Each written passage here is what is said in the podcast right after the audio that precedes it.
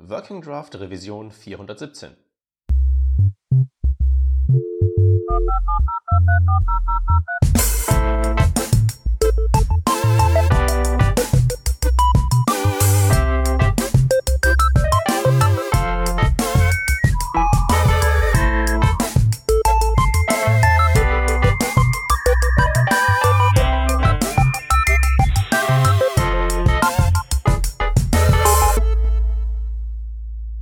Hallo und herzlich willkommen zu Working Draft 417. Heute sind wir zu zweit. Da ist einmal der Shep. Hi.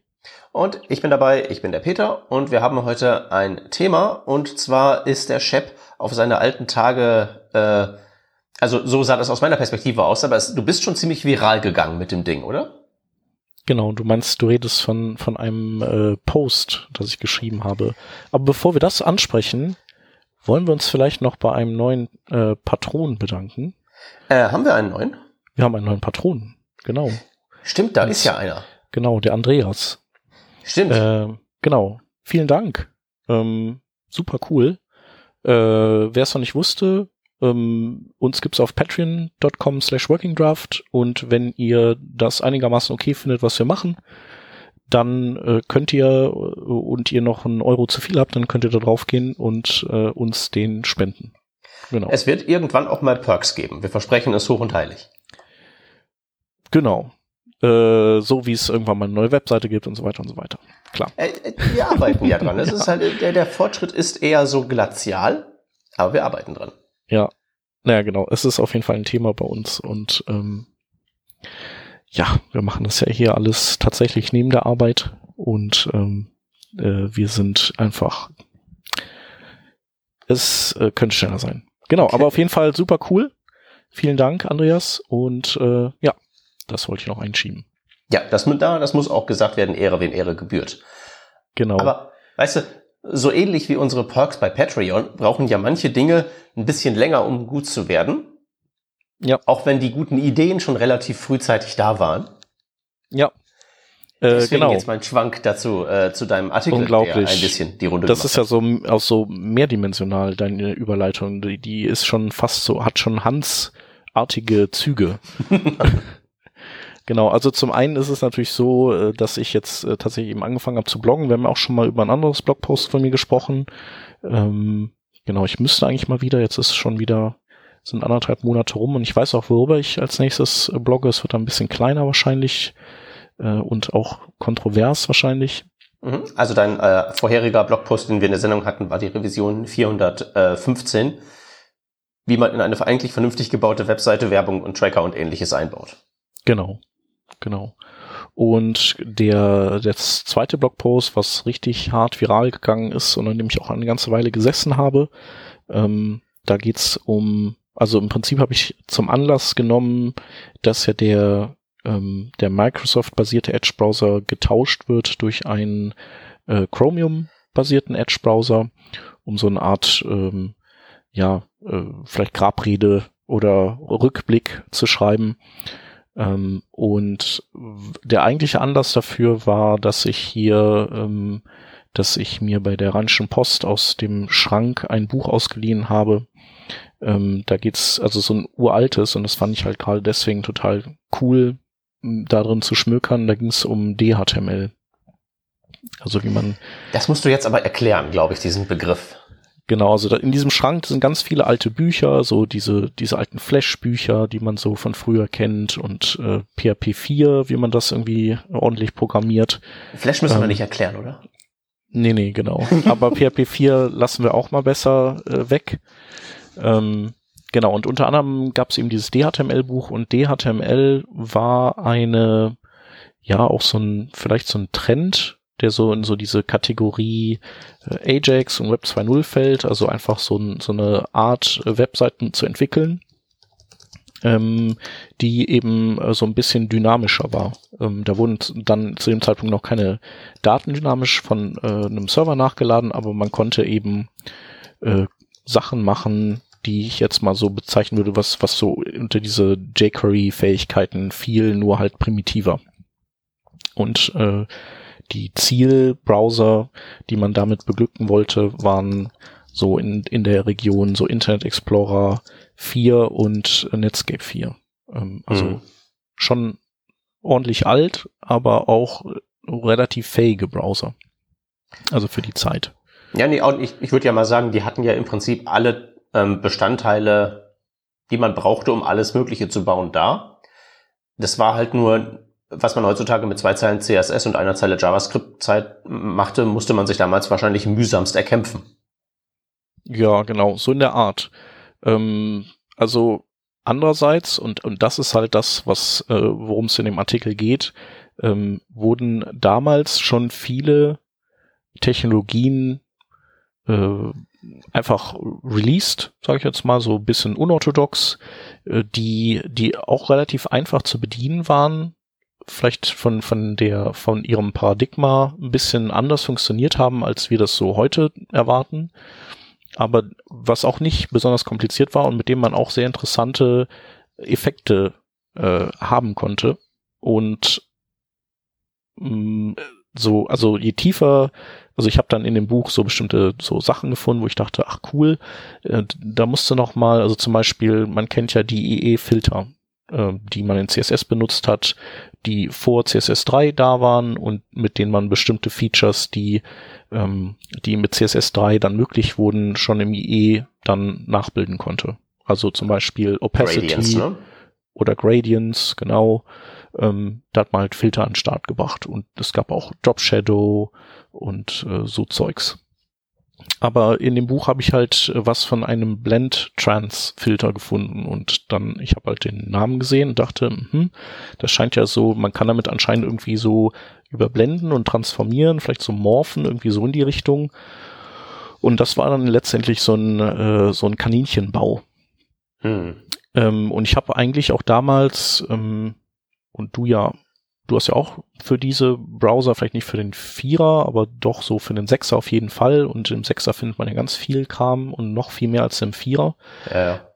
Ähm, Dinge gebaut und irgendwie hat mich das erstaunt, was ich alles gefunden habe, dass wir damals nicht genutzt haben, von dem wir nichts gewusst haben und oder wenn wir es irgendwo mal aus dem Augenwinkel gesehen haben, ähm, haben wir uns, haben wir es bewusst uns damit nicht befasst.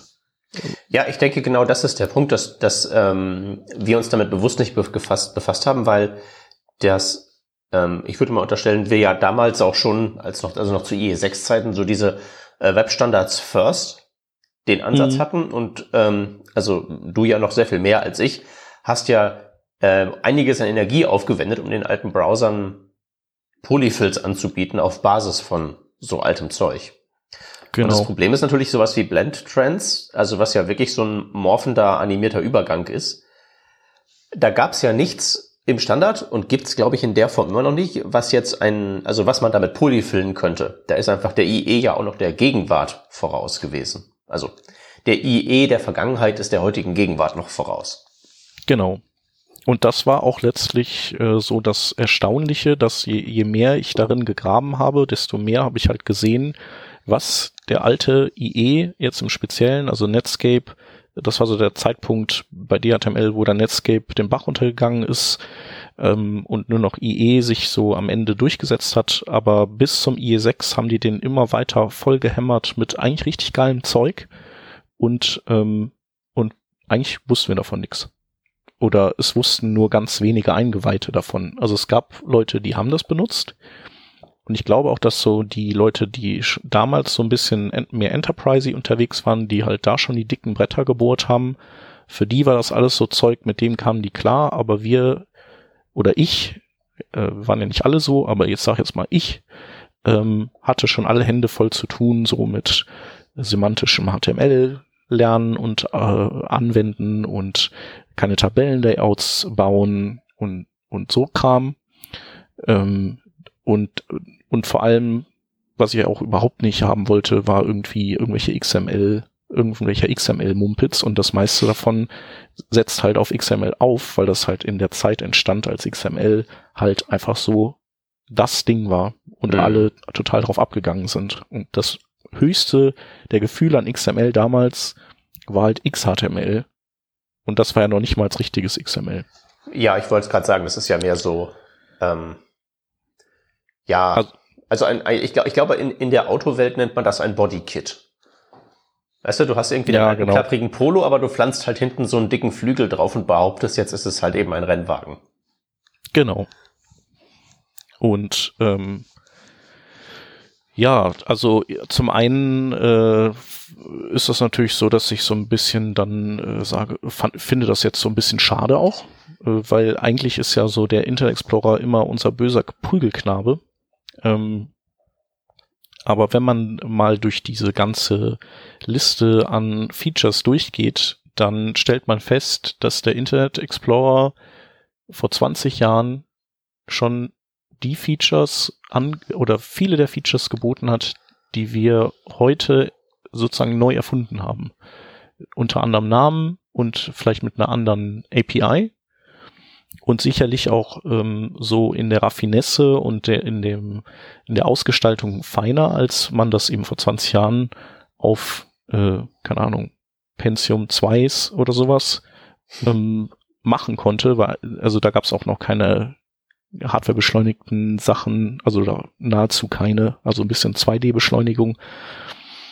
Ähm, ja, und das ist halt, äh, das ist halt erstaunlich und dass wir eben auch kategorisch oder mich habe mich gefragt, was hat denn eigentlich also dazu geführt, dass diese Sachen auch in den Standardgremien dann nicht mehr weiterverfolgt wurden und wir eigentlich danach durch so eine äh, vielleicht so eine Art Uncanny Valley gegangen sind, wo wir dadurch, dass wir den IE ja verschmäht haben und doof fanden irgendwann, wir ganz viele Features damit auch verloren haben, die wir nicht mehr nutzen konnten, die halt andere Browser auch noch nicht erfunden und eingebaut hatten in, Mhm. in einer neuen Form.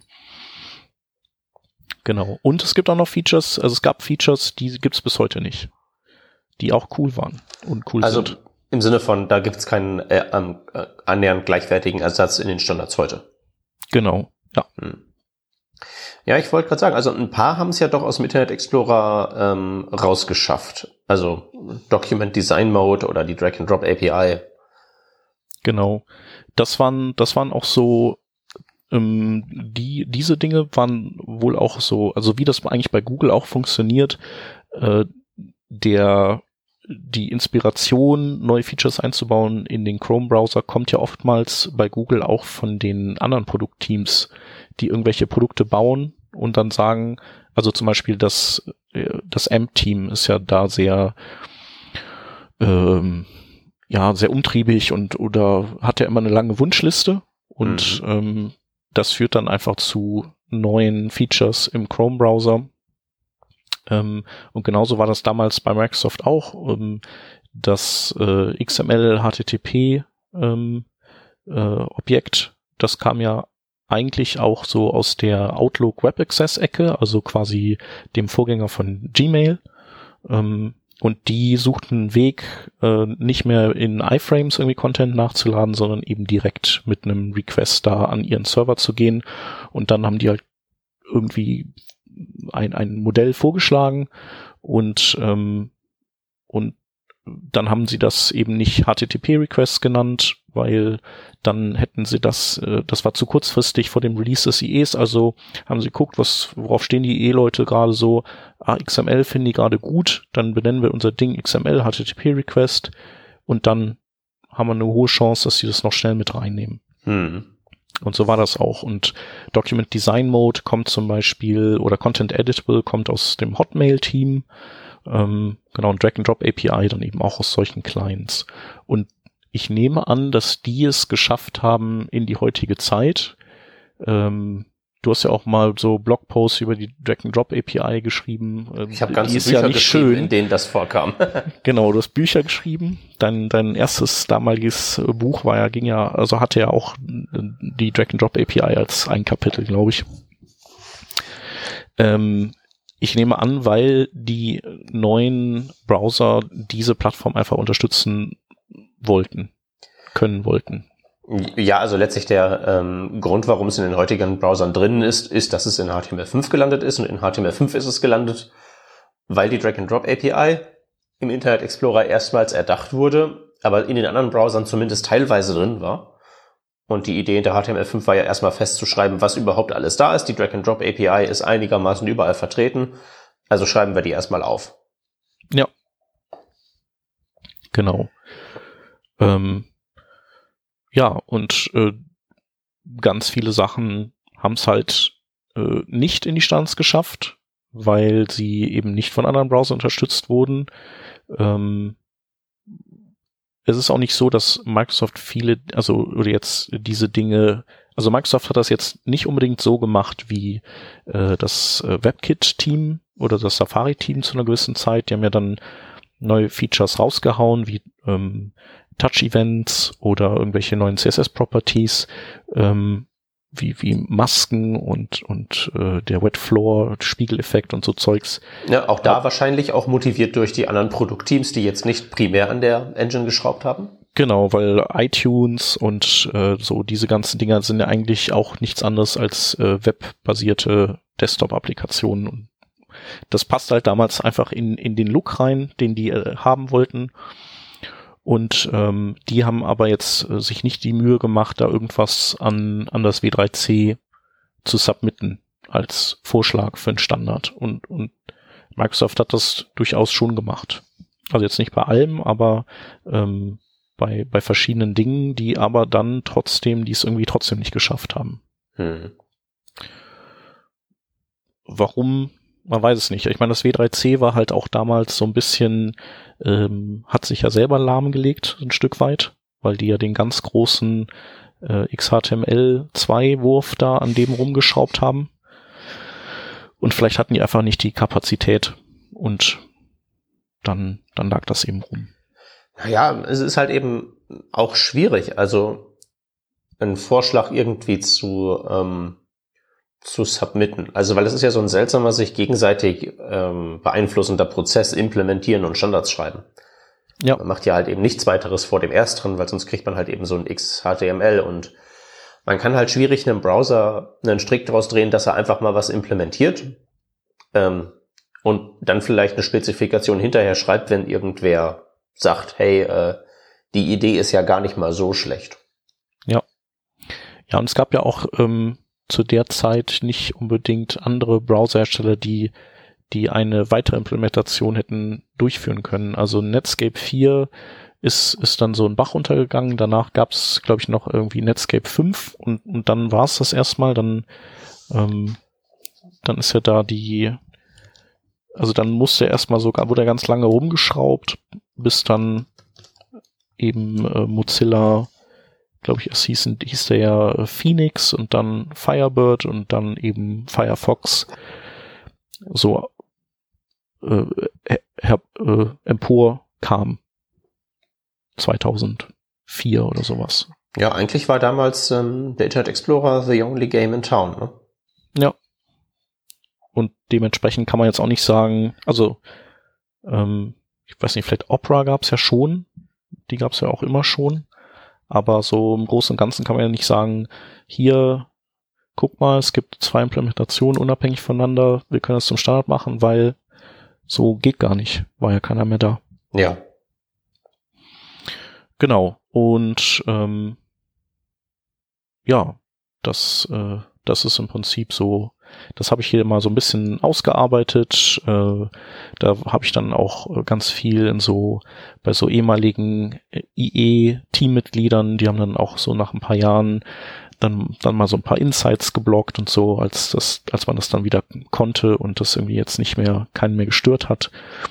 Und das, das war total spannend und was ich unter anderem da auch äh, ähm, gefunden hatte, was ich auch noch nicht wusste, was ich auch irre fand, ist, dass die zu der Zeit damals, zur IE6-Zeit hatten die, äh, hatten die 1000 Entwickler am IE sitzen mhm. und hatten ein Budget von 100 Millionen Dollar pro Jahr zum, zum Verbraten.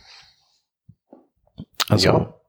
Ich würde, ich würde sagen, hat ja funktioniert in dem Sinne, dass man die, äh, ähm, wenn man jetzt zynisch ist, man hatte halt, man war halt eben am Ende the only game in town. Das Ziel war erreicht und dann war das halt eben mit den tausend Entwicklern auch relativ schnell am Ende, ne? Ja, das war, war, also, so wie ich das, also viele sagen ja so, oder die Legende geht ja um, dass Microsoft dann so äh, den Browserkrieg gewonnen hat und dann gesagt hat, jetzt können wir die, jetzt brauchen wir die nicht mehr, die Leute. äh, wir lassen alles liegen und jetzt gibt's halt irgendwie nur noch ein bisschen Maintenance und äh, keine Weiterentwicklung. Genau. Also meine Recherche hat aber jetzt, also, und also dem, ich würde mich eher der, der These anschließen oder dem, dem Fakt, dass ähm, der IE6 ist ja rausgekommen zusammen mit äh, so Windows XP. Mhm. Und das war 2001 und dann danach sollte ja, also das nächste Windows, das danach kam, Windows Longhorn war der Codename, was später Windows Vista wurde. Ähm, da hatten die super ambitionierte Ziele. Also die, ähm, die wollten WinFS als neues Dateiformat rausbringen, was quasi ein, ein Datenbank-basiertes Dateisystem gewesen wäre. Und so ganz viel so richtig äh, richtig fette Sachen wollten die entwickeln, hatten aber das Problem, dass die ganzen ähm, ihre ganzen firmeninternen Prozesse dazu geführt haben, dass das irgendwie alles nur kaputt gegangen ist und die Entwicklung überhaupt nicht weitergegangen ist mhm. und die komplett nochmal von vorne anfangen mussten. Und nach dem IE6 hatten die eigentlich die Entscheidung getroffen, ab jetzt IEs nur noch gekoppelt an Windows-Versionen, mit Windows-Versionen rauszubringen, um die quasi eng zu verzahnen miteinander. Mhm. Und äh, die durch die, also eigentlich hätte Windows Vista viel früher hätte schon rauskommen sollen, als es dann rausgekommen ist. Ähm, dadurch, dass das eben nicht geklappt hat, hat das auch das Release eines neuen IEs verzögert. Okay, aber ich meine, als am Ende dann der IE7 kam, nach langen, langen Jahren, war das jetzt ja auch mehr, war das jetzt ja nicht so der ganz große Wurf, den das dargestellt hat. Nee, nee, genau. Da war es dann wohl so, dass einfach Microsoft irgendwann dann realisiert hat, dass, ähm, dass das jetzt mit das Windows Vista jetzt nicht mehr, dass, dass sich nicht lohnt, darauf zu warten und dann haben sie eben einfach wieder ein paar Entwickler draufgeworfen und, und versucht, so die schlimmsten Bugs zu fixen. Hm. Was ja auch hingekriegt haben. Also nicht alle. Hm, ich glaube, so einen neuen haben sie auch wieder eingebaut. Aber ähm, es gab ja ganz, ganz abgefahrene, bekloppte Bugs in IE6, so ähm, Jog-Shuttle-Bug oder ähm, ähm, was gab's noch, diese Peekaboo-Bug, wo Sachen einfach verschwunden sind und so, die, die irgendwie schwer erklärbar waren, wo, wo es irgendwann Methoden gab, wie man die ähm, wie man denen begegnet ist, aber letztlich für den Otto-Normalprogrammierer war das einfach nur ekelhaft. Ja, es war halt eben einfach ein fester Bestandteil des Workflows am Ende des Projektes. Ähm, ich mach's mal im IE6 auf und repariere die ganzen Fehler. Und genau. das hat dann halt eben ein, zwei, drei, 17 Tage gedauert. Ja. Genau.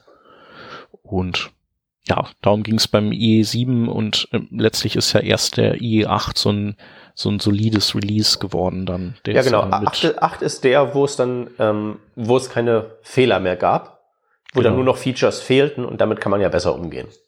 Ja, genau. So war das. Hm. Ja, und wenn du magst, können wir, können wir mal durch die Liste durchschauen, die ja. ich hier zusammengetragen habe.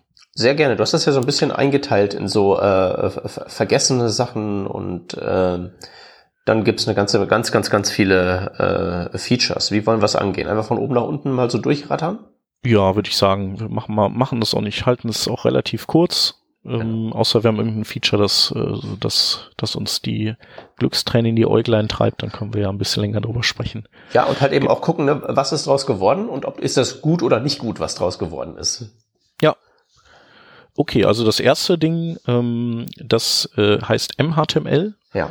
Ähm, das ist im Prinzip so ein, ein Paketierungsformat, wo du eine HTML-Seite ähm, nehmen konntest und es wurden, ähm, du hast so eine Art äh, wie so wie wie E-Mails mit Anhängen aufgebaut äh, sind, hast du äh, so Trennmarken dann in dem Dokument und dann kommen äh, geinlined als Base 64 kommen die ganzen Ressourcen, die diese HTML-Seite hat und die die HTML-Seite verweist dann sozusagen sprungmarkenartig auf diese geinlinten Ressourcen.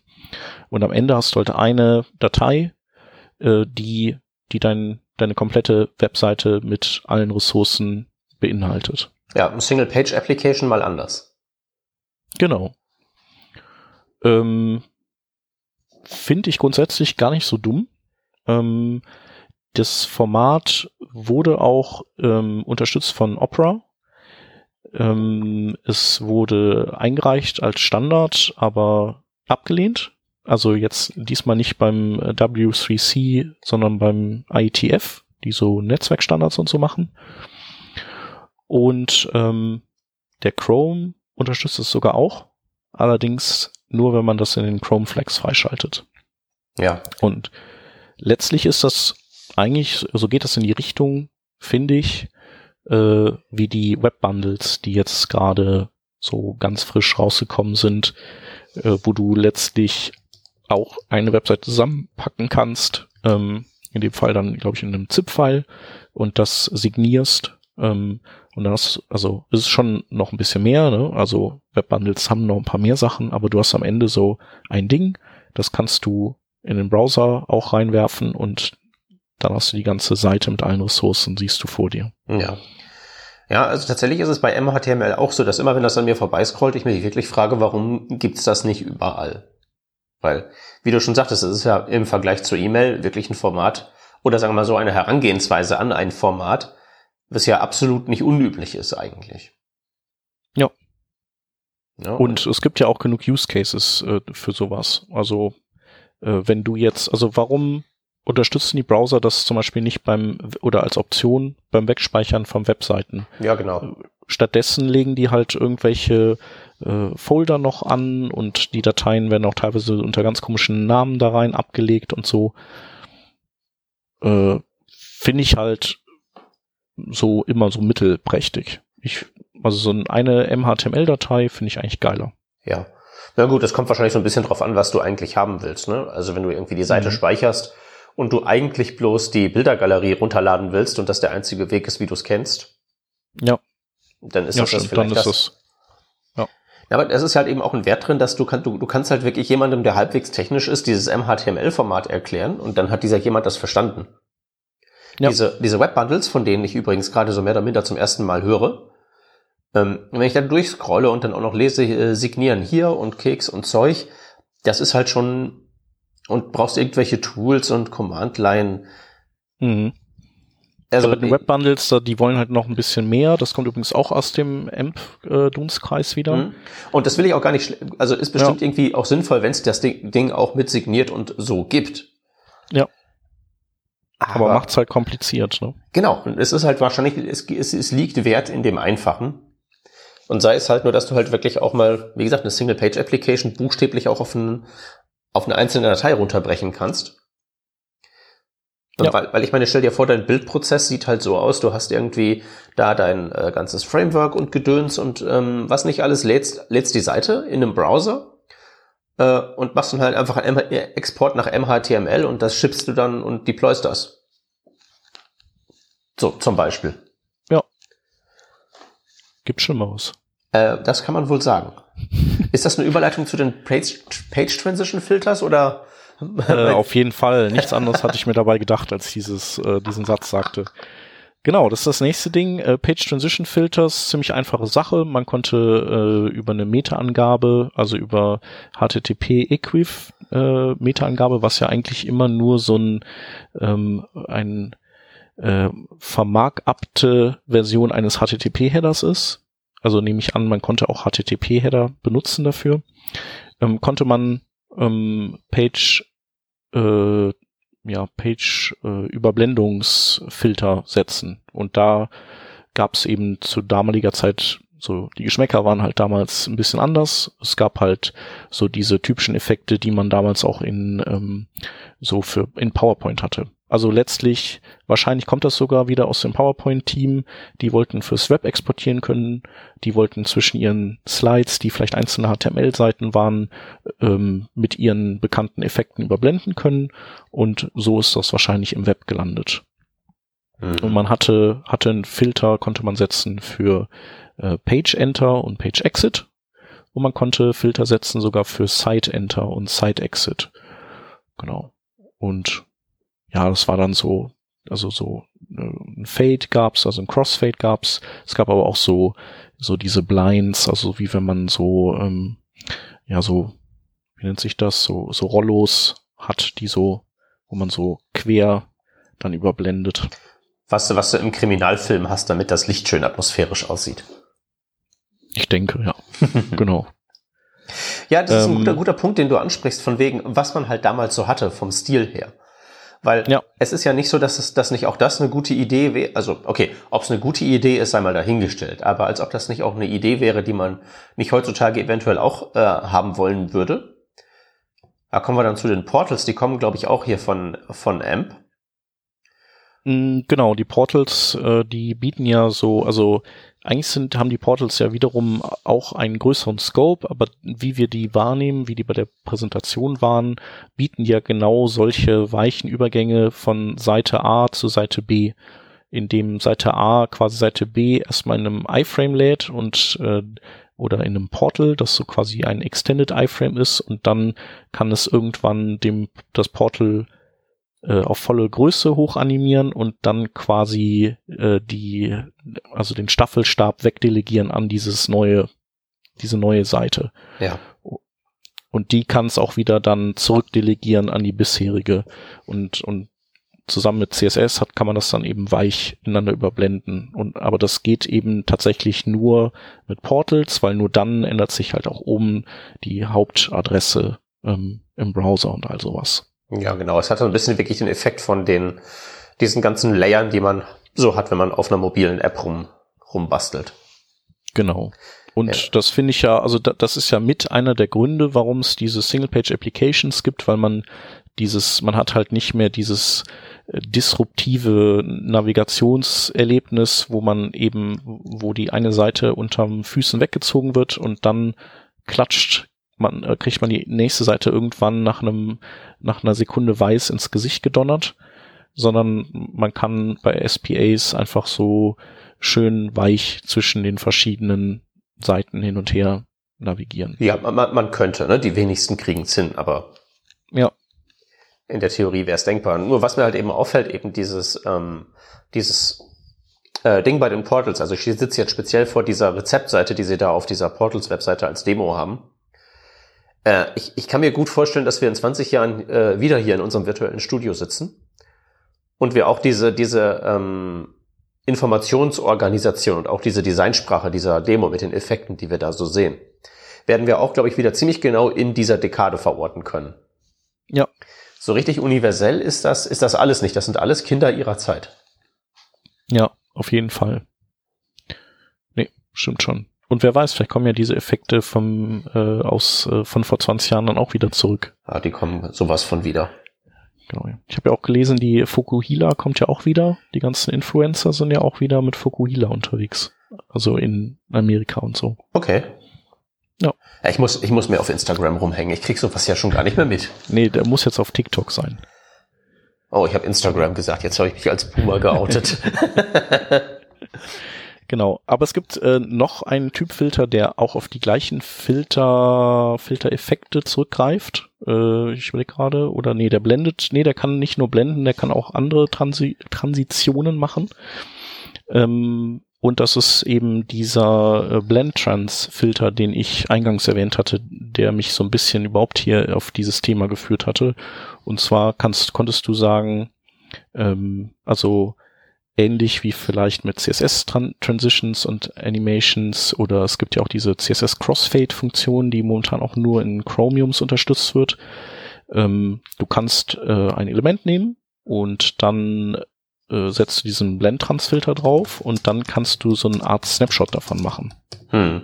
Und wenn du einen Snapshot davon machst, dann hat der IE das Ding eben so beibehalten, äh, also so wie das eben war. Dann konntest du das Element äh, verändern, modifizieren. Ähm, bei einem Bild vielleicht eine andere Source ähm, zuweisen. Und danach konntest du dem Blend-Trans-Filter sagen, so jetzt bitte äh, lass wieder los und spiel ab. Und dann hat er eben aus dem vorherigen Zustand, den er sozusagen gesnapshottet hatte, ist er weich überblendet in den neuen Zustand. Ja. Ja, okay, das war nämlich gerade die Frage, die ich äh, stellen wollte, wie man das so, es gibt ja diesen, dieses Play-Kommando, mit dem man dem dann sagt, jetzt äh, läufst du los, aber durch den mhm. Snapshot friert man gleichsam den ursprünglichen Zustand ein und kann dann das machen. Genau. Mhm.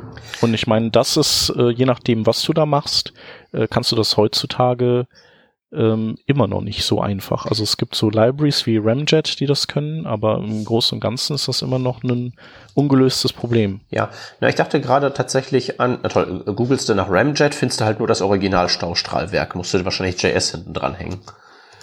Ja, genau. ähm, ja, wo, wonach ich da fragte, war, war eigentlich mehr so, ähm, also so dieses generelle Vorgehen wäre ja auch ganz praktisch für so Sachen, damit kämpfe ich im Moment so ein bisschen, ähm, Batchen von so Reflow auslösen Operationen.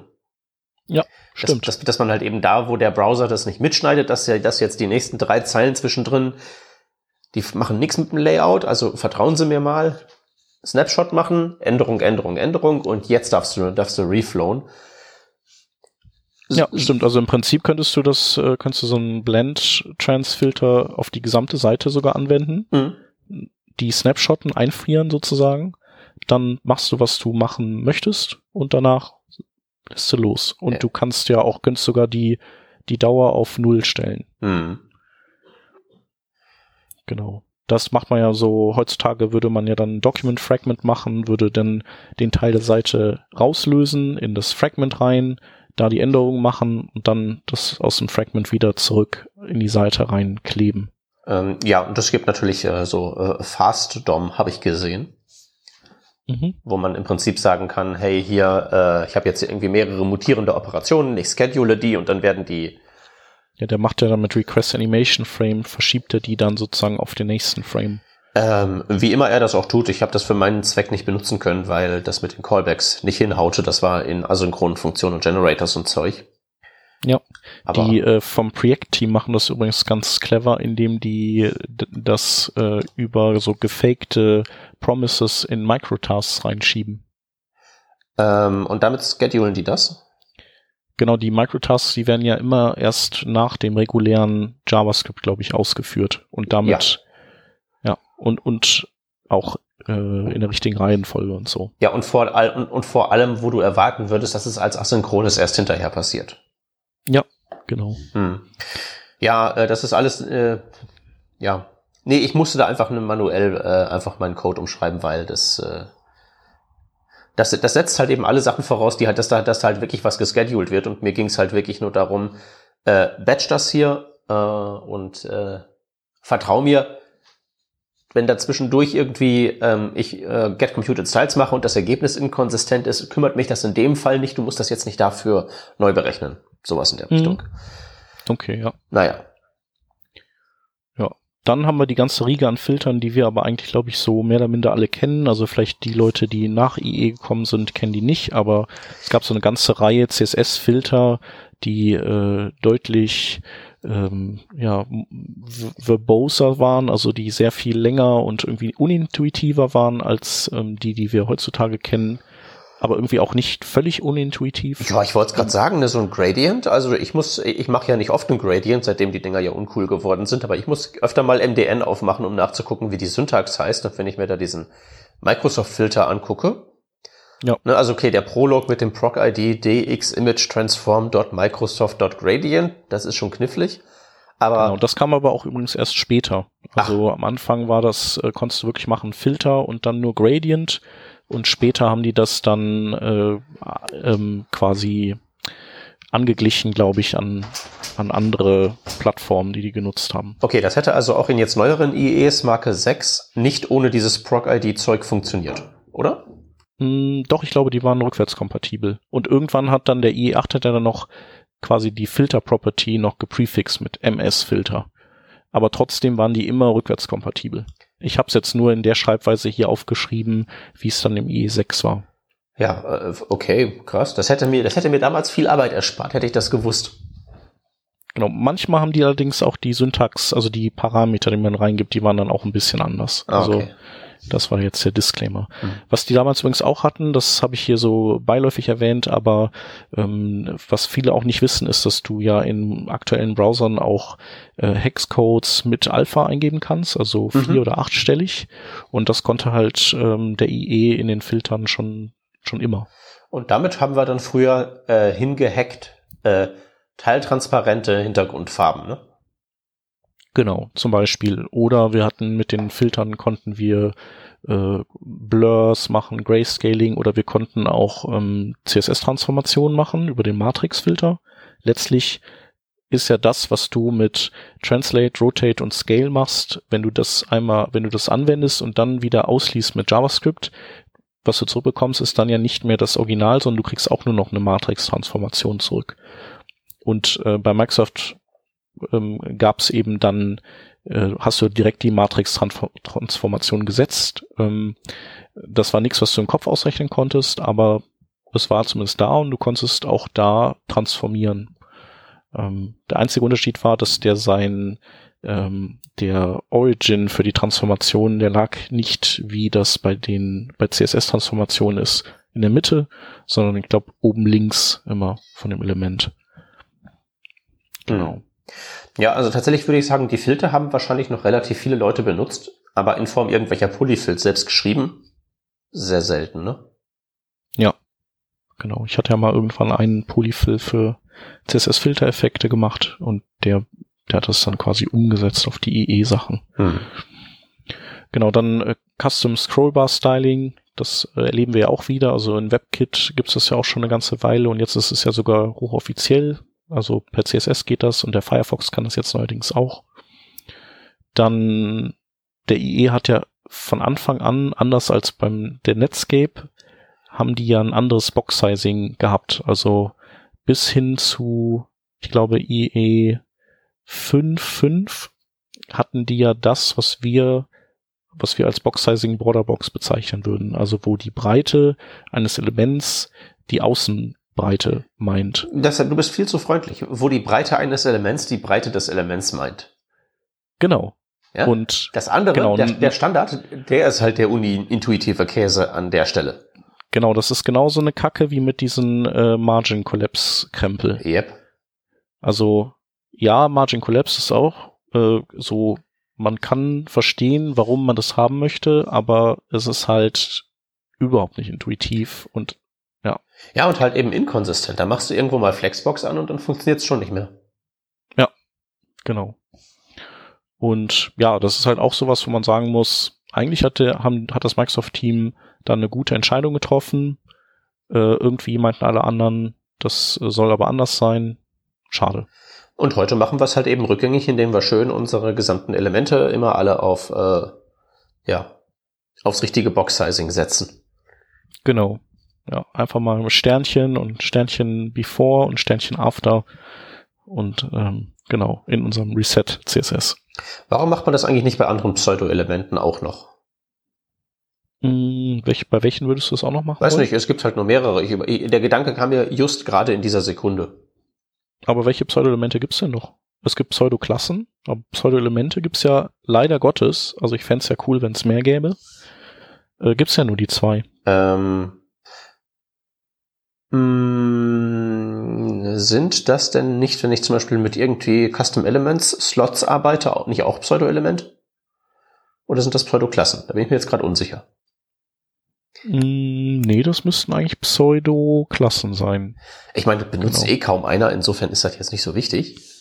Genau, also Pseudo-Elemente sind ja die mit, äh, die du offiziell mit zwei Doppelpunkten schreibst. Ja, ähm, äh, aber auch mit ein, mit einfachem Doppelpunkt, wenn ich möchte, ne?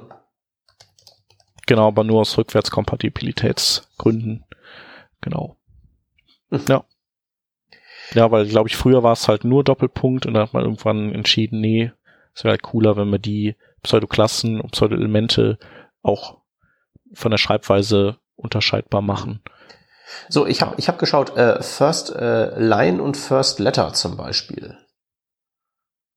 Selection Aber das müssten, slotted. Ja, aber sind das Pseudo-Elemente? Äh, hier bei MDN stehen sie jetzt unter Pseudo-Elemente. Ah ja, okay. Wenn die dann auch mit Doppel Doppelpunkt, Doppelpunkt geschrieben? Ja. Okay. Okay, dann müssten wir das vielleicht, äh, müssten wir das vielleicht äh, umformulieren und sagen, ähm, vielleicht bei Generated oder bei Pseudo-Elementen mit Generated Content oder so. Ähm, kriegst du, glaube ich, nicht in den Selektor gesteckt. Nee, ich meine nur, das ist ja der, das ist ja das, was, also, was Before und After letztlich machen, dass die. Die generieren Content, ja. Ja, genau. Ja. Äh, äh, sorry, ich bin nur leider wegen Warhol mittlerweile echt paranoid, wenn ich irgendein CSS-Feature sehe. Ja. Sehe ich nur noch die Edge Cases. ja. Ja, ist doch auch, äh, ist doch auch spannend. Ja, hm, weiß nicht. Äh, ich glaube, CSS-Expressions wären spannender. Ja, die sind auch super cool gewesen. Habe ich auch im Polyfill mitgebaut. Äh, sind sie das? Hab ich ich habe ich hab in Erinnerung, die Performance soll mehr so mittel gewesen sein.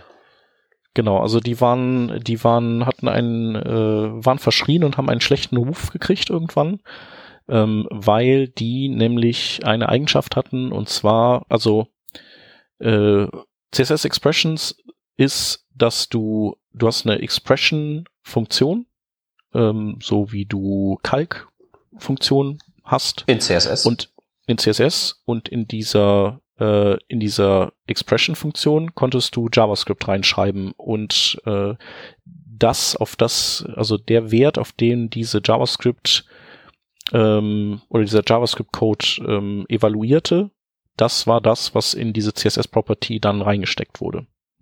Also man konnte zum Beispiel, ähm, man konnte zum Beispiel, man konnte sowas machen wie äh, responsives äh, Design, indem man gesagt hat, ähm, Window Client with größer so, dann soll das Element so groß sein, ansonsten so groß, also im Prinzip äh, ternierer Operator. Mhm. Und man konnte dann noch ganz viel mehr Sachen machen. Also ähm, ich habe zum Beispiel damit in den IEs, die keine Pseudo-Elemente, über die wir auch schon gerade sprachen, äh, also äh, keine Before und After unterstützt haben, habe ich in die Expression rein JavaScript reingepackt, das Spans erzeugt hat und die dann bei diesen Elementen vorher und danach eingehängt haben. Mhm.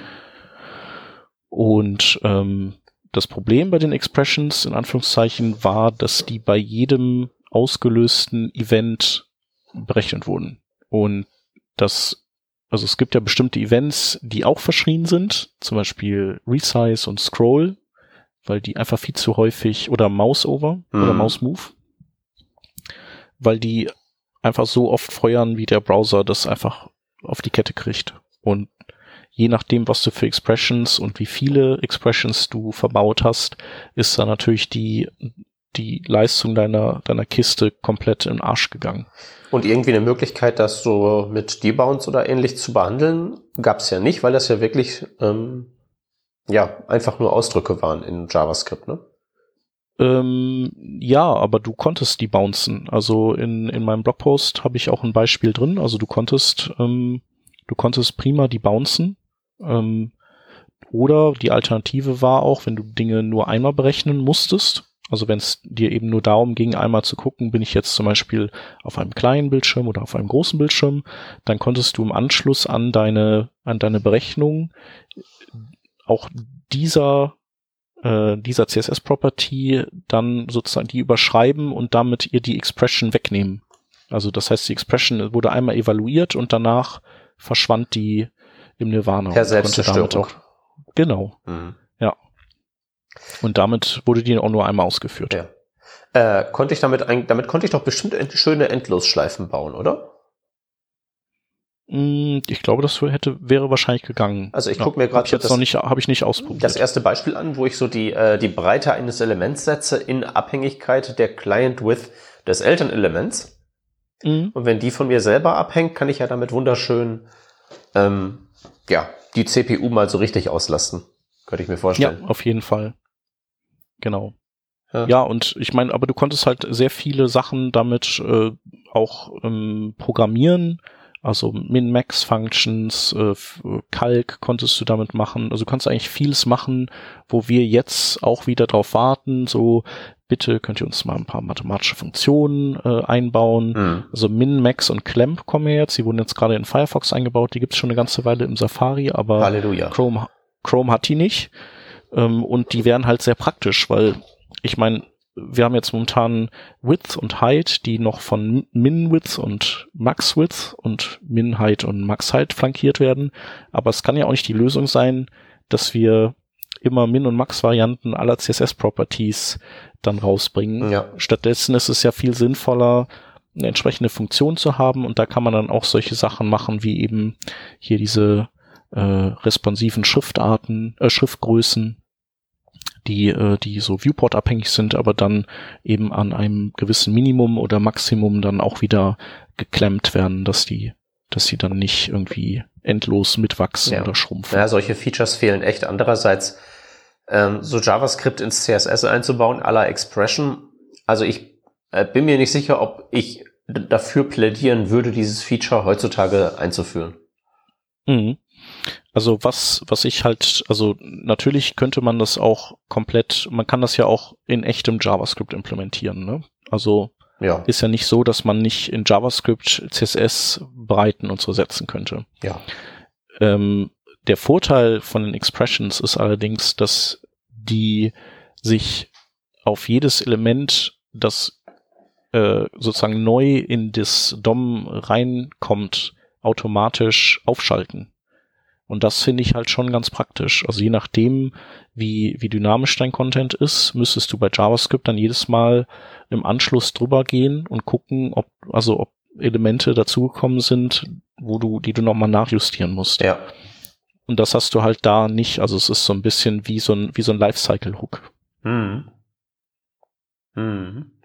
Ja, Inklusive wobei, könnte, Garbage Collection. Könnte, könnte man nicht so eine schöne äh, Live-Note-List konstruieren und irgendwie dann mit der fuhrwerken?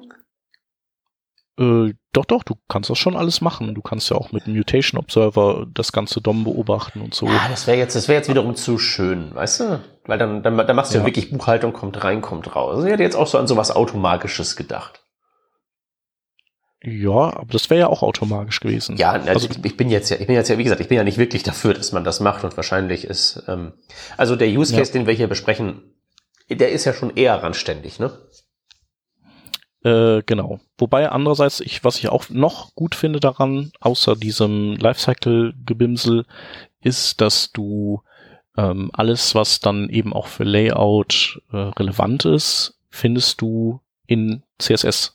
Das heißt also, wenn du wissen willst, wie wird halt ein Element die Breite gesetzt, dann wirst du da fündig, wo du fündig werden solltest. Und nicht, du findest, äh, du wunderst dich dann nicht, dass du im CSS nichts findest und dann, ach, guck an, es gibt da noch ein JavaScript irgendwo hinten, das auch noch so Styling-Zeug durchführt. Ja, okay, das stimmt natürlich.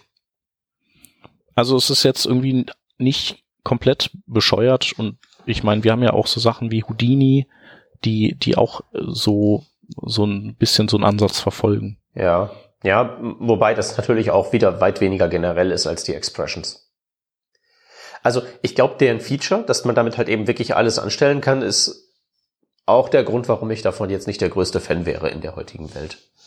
Ja, ja, ist halt, ist halt einfach eine Footgun, ne? Und ja. darum wurden, waren die ja auch verschrien irgendwann. Weil, was auch daran lag, dass, dass wir alle damals oder viele ich vor allem wieder, also immer wenn ich das sage, meine ich eigentlich auch vor allem mich, in JavaScript nicht fit genug waren, um mit so einer äh, geladenen Pistole umgehen zu können. Das stimmt. Das waren die wenigsten. Ja. Genau, dann hatte der IE Fonts schon sehr lange. Also einbettbare Fonts und Microsoft hatte ein, auch ein Tool, mit dem konnte man Fonts, ähm, also Webfonts erzeugen. Äh, Weft, oder? Genau. Also da, da, ja. das ist wirklich so, ähm, ich habe das Ding aufgemacht, dieses Tool zum ersten Mal und dachte so, ha, wie früher. Ja. Das hat Microsoft Web Embedding Font Tool. Und das wurde zuletzt 2003 geupdatet, glaube ich. Ja, genau. Genau, und was die halt hatten, ist, ähm, also es gab ja, was, was den, Web, den Fonts im Web immer im Wege stand, war, dass die Font-Foundries, die, die Schriftbuden, äh, äh, Buden, Schrifterstellerbuden, ähm, die, die hatten halt immer Angst, dass ihre Schriften, in die die auch wirklich viel Arbeit gesteckt haben und die auch teuer waren zu kaufen, dass die dann äh, einfach von Webseiten runtergeklaut wurden und jeder die dann einfach überall benutzt hat, in seiner eigenen Webseite, in seinem Word und was weiß ich was. Und ähm, äh, die, die Fontface-Geschichte war ja auch schon Teil von CSS 2.0 und aus genau diesen Gründen und weil auch die Browserhersteller dann keine große Anstalten gemacht haben, das äh, flächendeckend umzusetzen, wurde es dann aus CSS 2.1, also aus der Revision wieder rausgenommen. Genau, 2.1 ja ein, äh, ein reduzierter gegenüber CSS 2 Standard, wo viele Sachen fehlten. Genau. Und ja, aber Microsoft hat sich davon jetzt äh, grundsätzlich nicht äh, ins Boxhorn jagen lassen. Ähm, die haben sich mit einer von Foundry zusammengetan, Monotype, und haben dann eben zusammen ein Format entwickelt, was die, ähm, die Wünsche der Font Foundries auch ähm, berücksichtigt. Und das war äh, Embedded OpenType. Und das, das war eben ein spezielles Format, was, was man mit diesem Weft-Tool, ähm, ich glaube, andere Autorenwerkzeuge gab es jetzt nicht großartig, mhm. äh, paketiert hat und man hat dann ähm, dieser Schrift sozusagen eingeimpft. Äh, also zum einen war es natürlich dann nur noch im Web benutzbar, weil EOT konnten andere, äh, konnten Desktop-Applikationen nicht nutzen.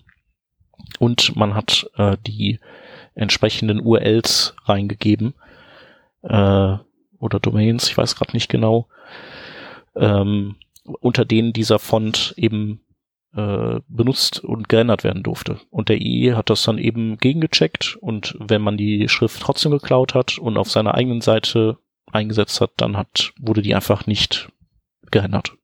Dann hatte man die trotzdem nicht.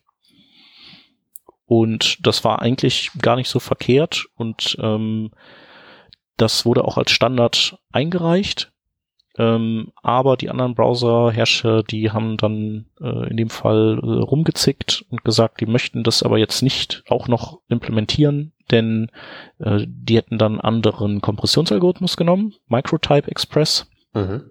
und sie wollten aber nur Sachen mit ZIP haben. So. Und genau deswegen haben die es dann oder hat auch das dann wieder nicht Anklang gefunden.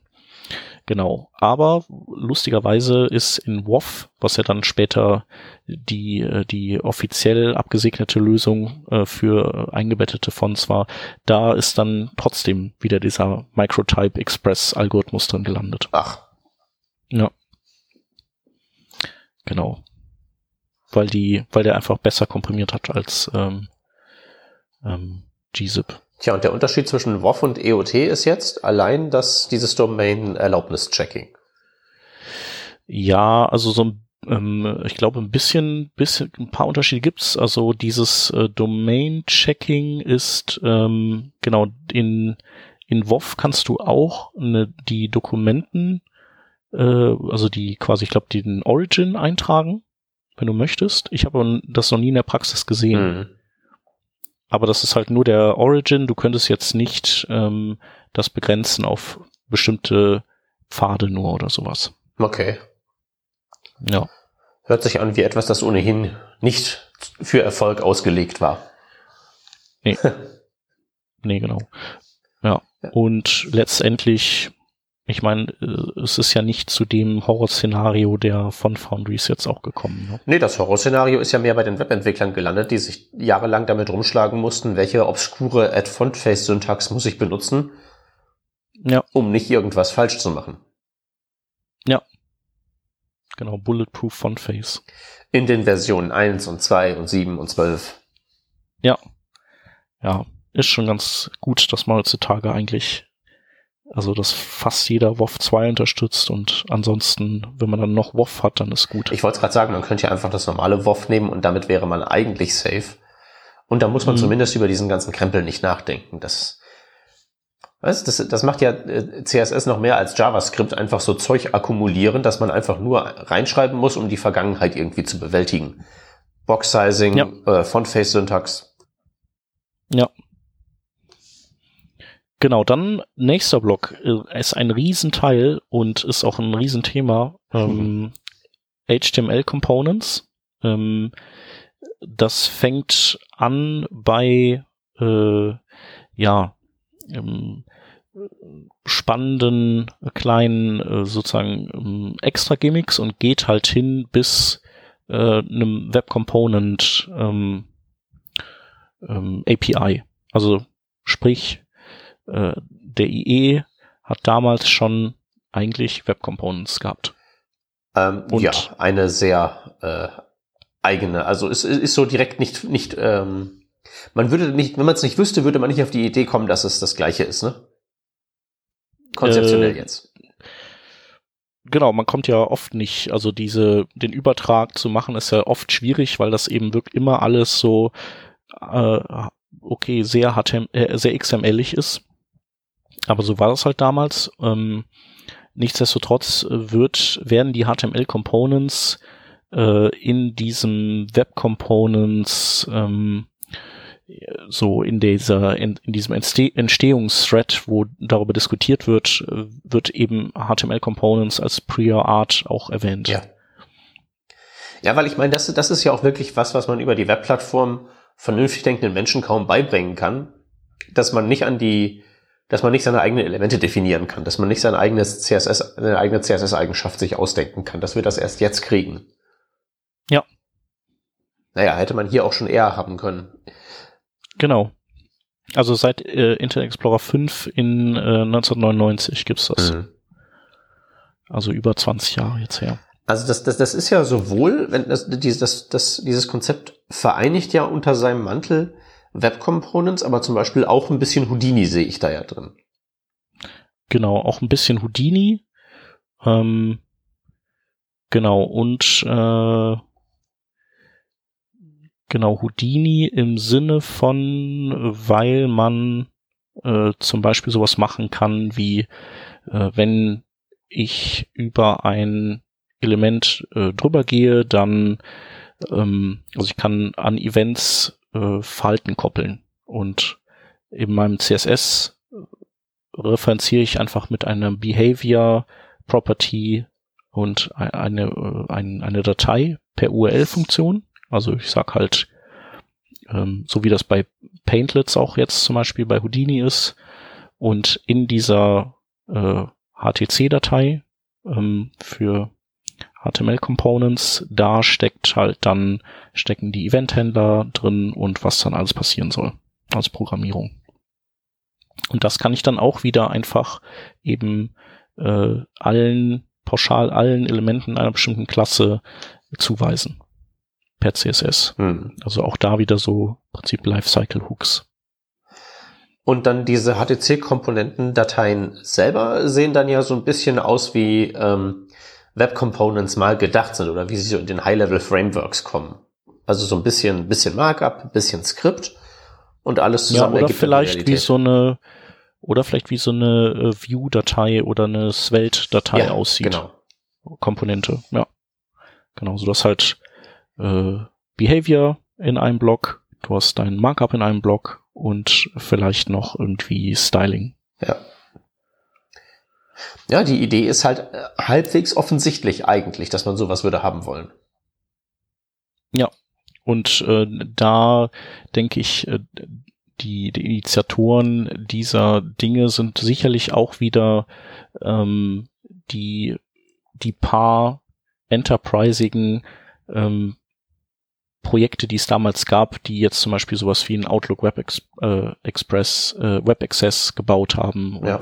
irgendwelche großen Intranets und so. Also ich glaube, dass, dass so, genau solche Features sind die, die in Intranets verbaut wurden, ähm, wo wirklich komplexe Architekturen verbaut wurden und komplette Anwendungen, so wie wir sie heute als SPAs auch nutzen würden, gebaut wurden und weswegen dann diese Firmen später eben nicht auf andere Browser gehen konnten äh, und irgendwie immer die Möglichkeit haben mussten, was in IE5 oder in IE6 auszuführen. Hast du bei deinen Recherchen äh, irgendwie bestätigt, dass das tatsächlich genauso ist? Also das ist in dieser Enterprise-Parallelwelt die ähm, grünen äh, Felder der Single-Page-Applications in der Form damals schon gab?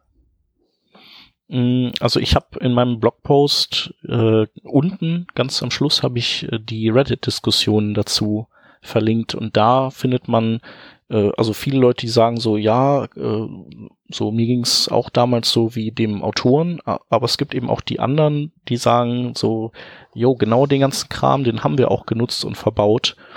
Ähm, und also, und, und wir fanden es einfach geil.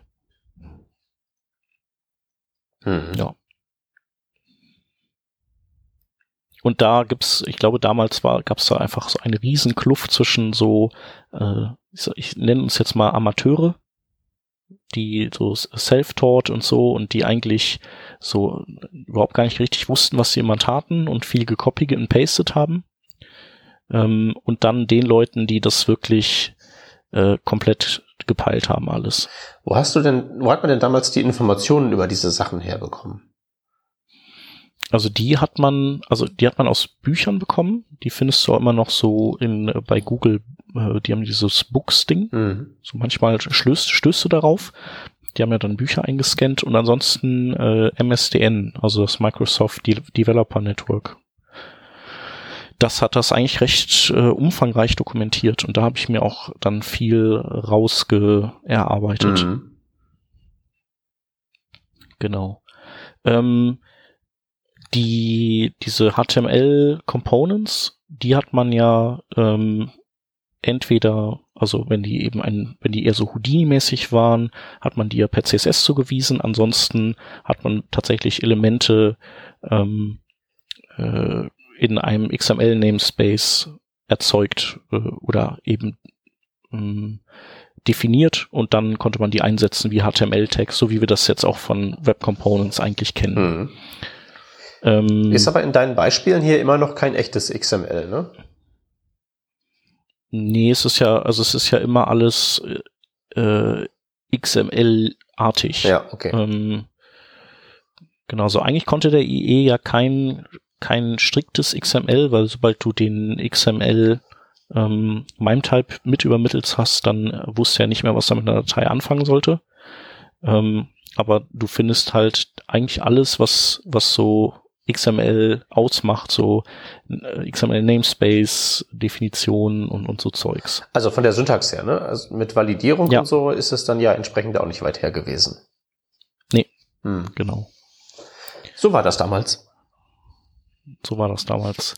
Dann ähm, es gab auch, also du konntest äh, diese, diese Houdini-artigen Behaviors programmieren und per CSS zuweisen. Ähm, es gab aber noch was anderes, das äh, ähnelt dem, was äh, das Chrome-Team so auch angedacht hat als äh, Standard Library. Also so quasi, was können wir eigentlich an ähm, vielleicht JavaScript-Fähigkeiten oder Libraries ähm, mit dem Browser mitschippen, was wir nicht automatisch immer als API exponieren für jede Seite, sondern äh, dass man sich sozusagen noch dazu laden kann. Ähm, ich glaube, da haben wir auch mal drüber gesprochen. Kannst du dich daran erinnern? Ich mich nicht, aber ähm, es wäre halt eben eine Standard-Library jenseits von globalen Funktionen. Ne? Genau, also du könntest quasi in, in Chrome war dir die Idee so, dass du äh, das ganz normal als JavaScript äh, ähm, Ressource einbindest in dein Markup, also Script und aber als Source gibst du halt eine bestimmte Schreibweise an, die, die man so nicht kennt, die keine URL darstellt und die dann diese Bibliothek äh, aus dem Browser selbst dann reinhängt. Wie ist das motiviert? Ähm, das kommt halt immer so aus diesen, äh, also zum einen gibt's ja die Leute, die sagen, es ist ja blöd, dass jede Seite immer XY einbindet, könnt ihr das nicht mitschippen? Ähm, und dann haben wir haben wir weniger ähm, Volumen auf dem, äh, auf, auf dem Draht. Und das andere ist, dass die, ähm, die würden, also dieser Ansatz mit den eingebauten Standard Libraries ermöglicht es ähm, auch, oder die Idee von diesen Standard Libraries ist, dass man Sachen mitliefert, die ähm, per se keine neuen Funktionen exponiert, die man nicht schon hätte, sondern die, ähm, die polyfillbar sind, auf jeden Fall mit, äh, mit bestehenden APIs. Und äh, dann gibt's auch immer ein Fallback für Browser, die, die dann eben sowas wie Standard Libraries nicht haben oder nicht mitschippen oder die zu alt sind und dieses Standard Library nicht hm. haben. Ähm, ich persönlich sehe so, ich finde es so, so mittelcool. Ja, ich, ich, ich, also wie gesagt, du hast ja gerade die, die Motivation äh, gelistet, aber das eine, ähm, klar, du willst den globalen Namespace nicht weiter polluten, andererseits PHP existiert auch wunderbar munter weiter und den stört's keinen. Mhm. Ähm, Polyfillen kannst du auch und das andere ist natürlich ähm, die, diese, die Seiten schneller machen, indem man den Leuten mehr Datenvolumen gibt, dass sie damit irgendwelchem anderen Schrott zumüllen können, wird, glaube ich, nicht funktionieren. Ja. Mach, nee, machst machst du halt eine vernünftige API und bietest die an. Also Polyfill machen wir seit 20 Jahren, das kriegen wir auch die nächsten 20 Jahre noch hin. Ja. Ja, und vielleicht ist es, ja, vielleicht ist es auch noch so, so ein Ding, dass sie sagen, wir können das halt anders als APIs offizielle vielleicht eher in den Browser einbauen. Und wenn wir irgendwann mal entscheiden, dass wir es irgendwie doch nicht mehr, dass wir diesen Code ähm, äh, nicht mehr haben wollen, dann können wir den auch wieder rausnehmen, weil er ist immer noch polyfillbar. So. Ja, das wird bestimmt wunderbar funktionieren, know. weil das bestimmt dann keine Fackeln und Mistgabeln gibt, wenn plötzlich die Seite aufhört, ohne so zu funktionieren nach der neuesten Browser-Version. Ja. Das ist äh, alles ein bisschen fraglich, finde ich. Ja, denke ich auch. Übrigens dieses Toast-Element, kannst du dich an die Diskussion erinnern? Ja. Standard Doppelpunkt Toast, das war so, das war eins von diesen Standard Libraries äh, Dingern. Ich sag dir das, dieser ganze Toast und Mobile First Krempel, das, das ist in 20 Jahren das, was heute unser XML ist.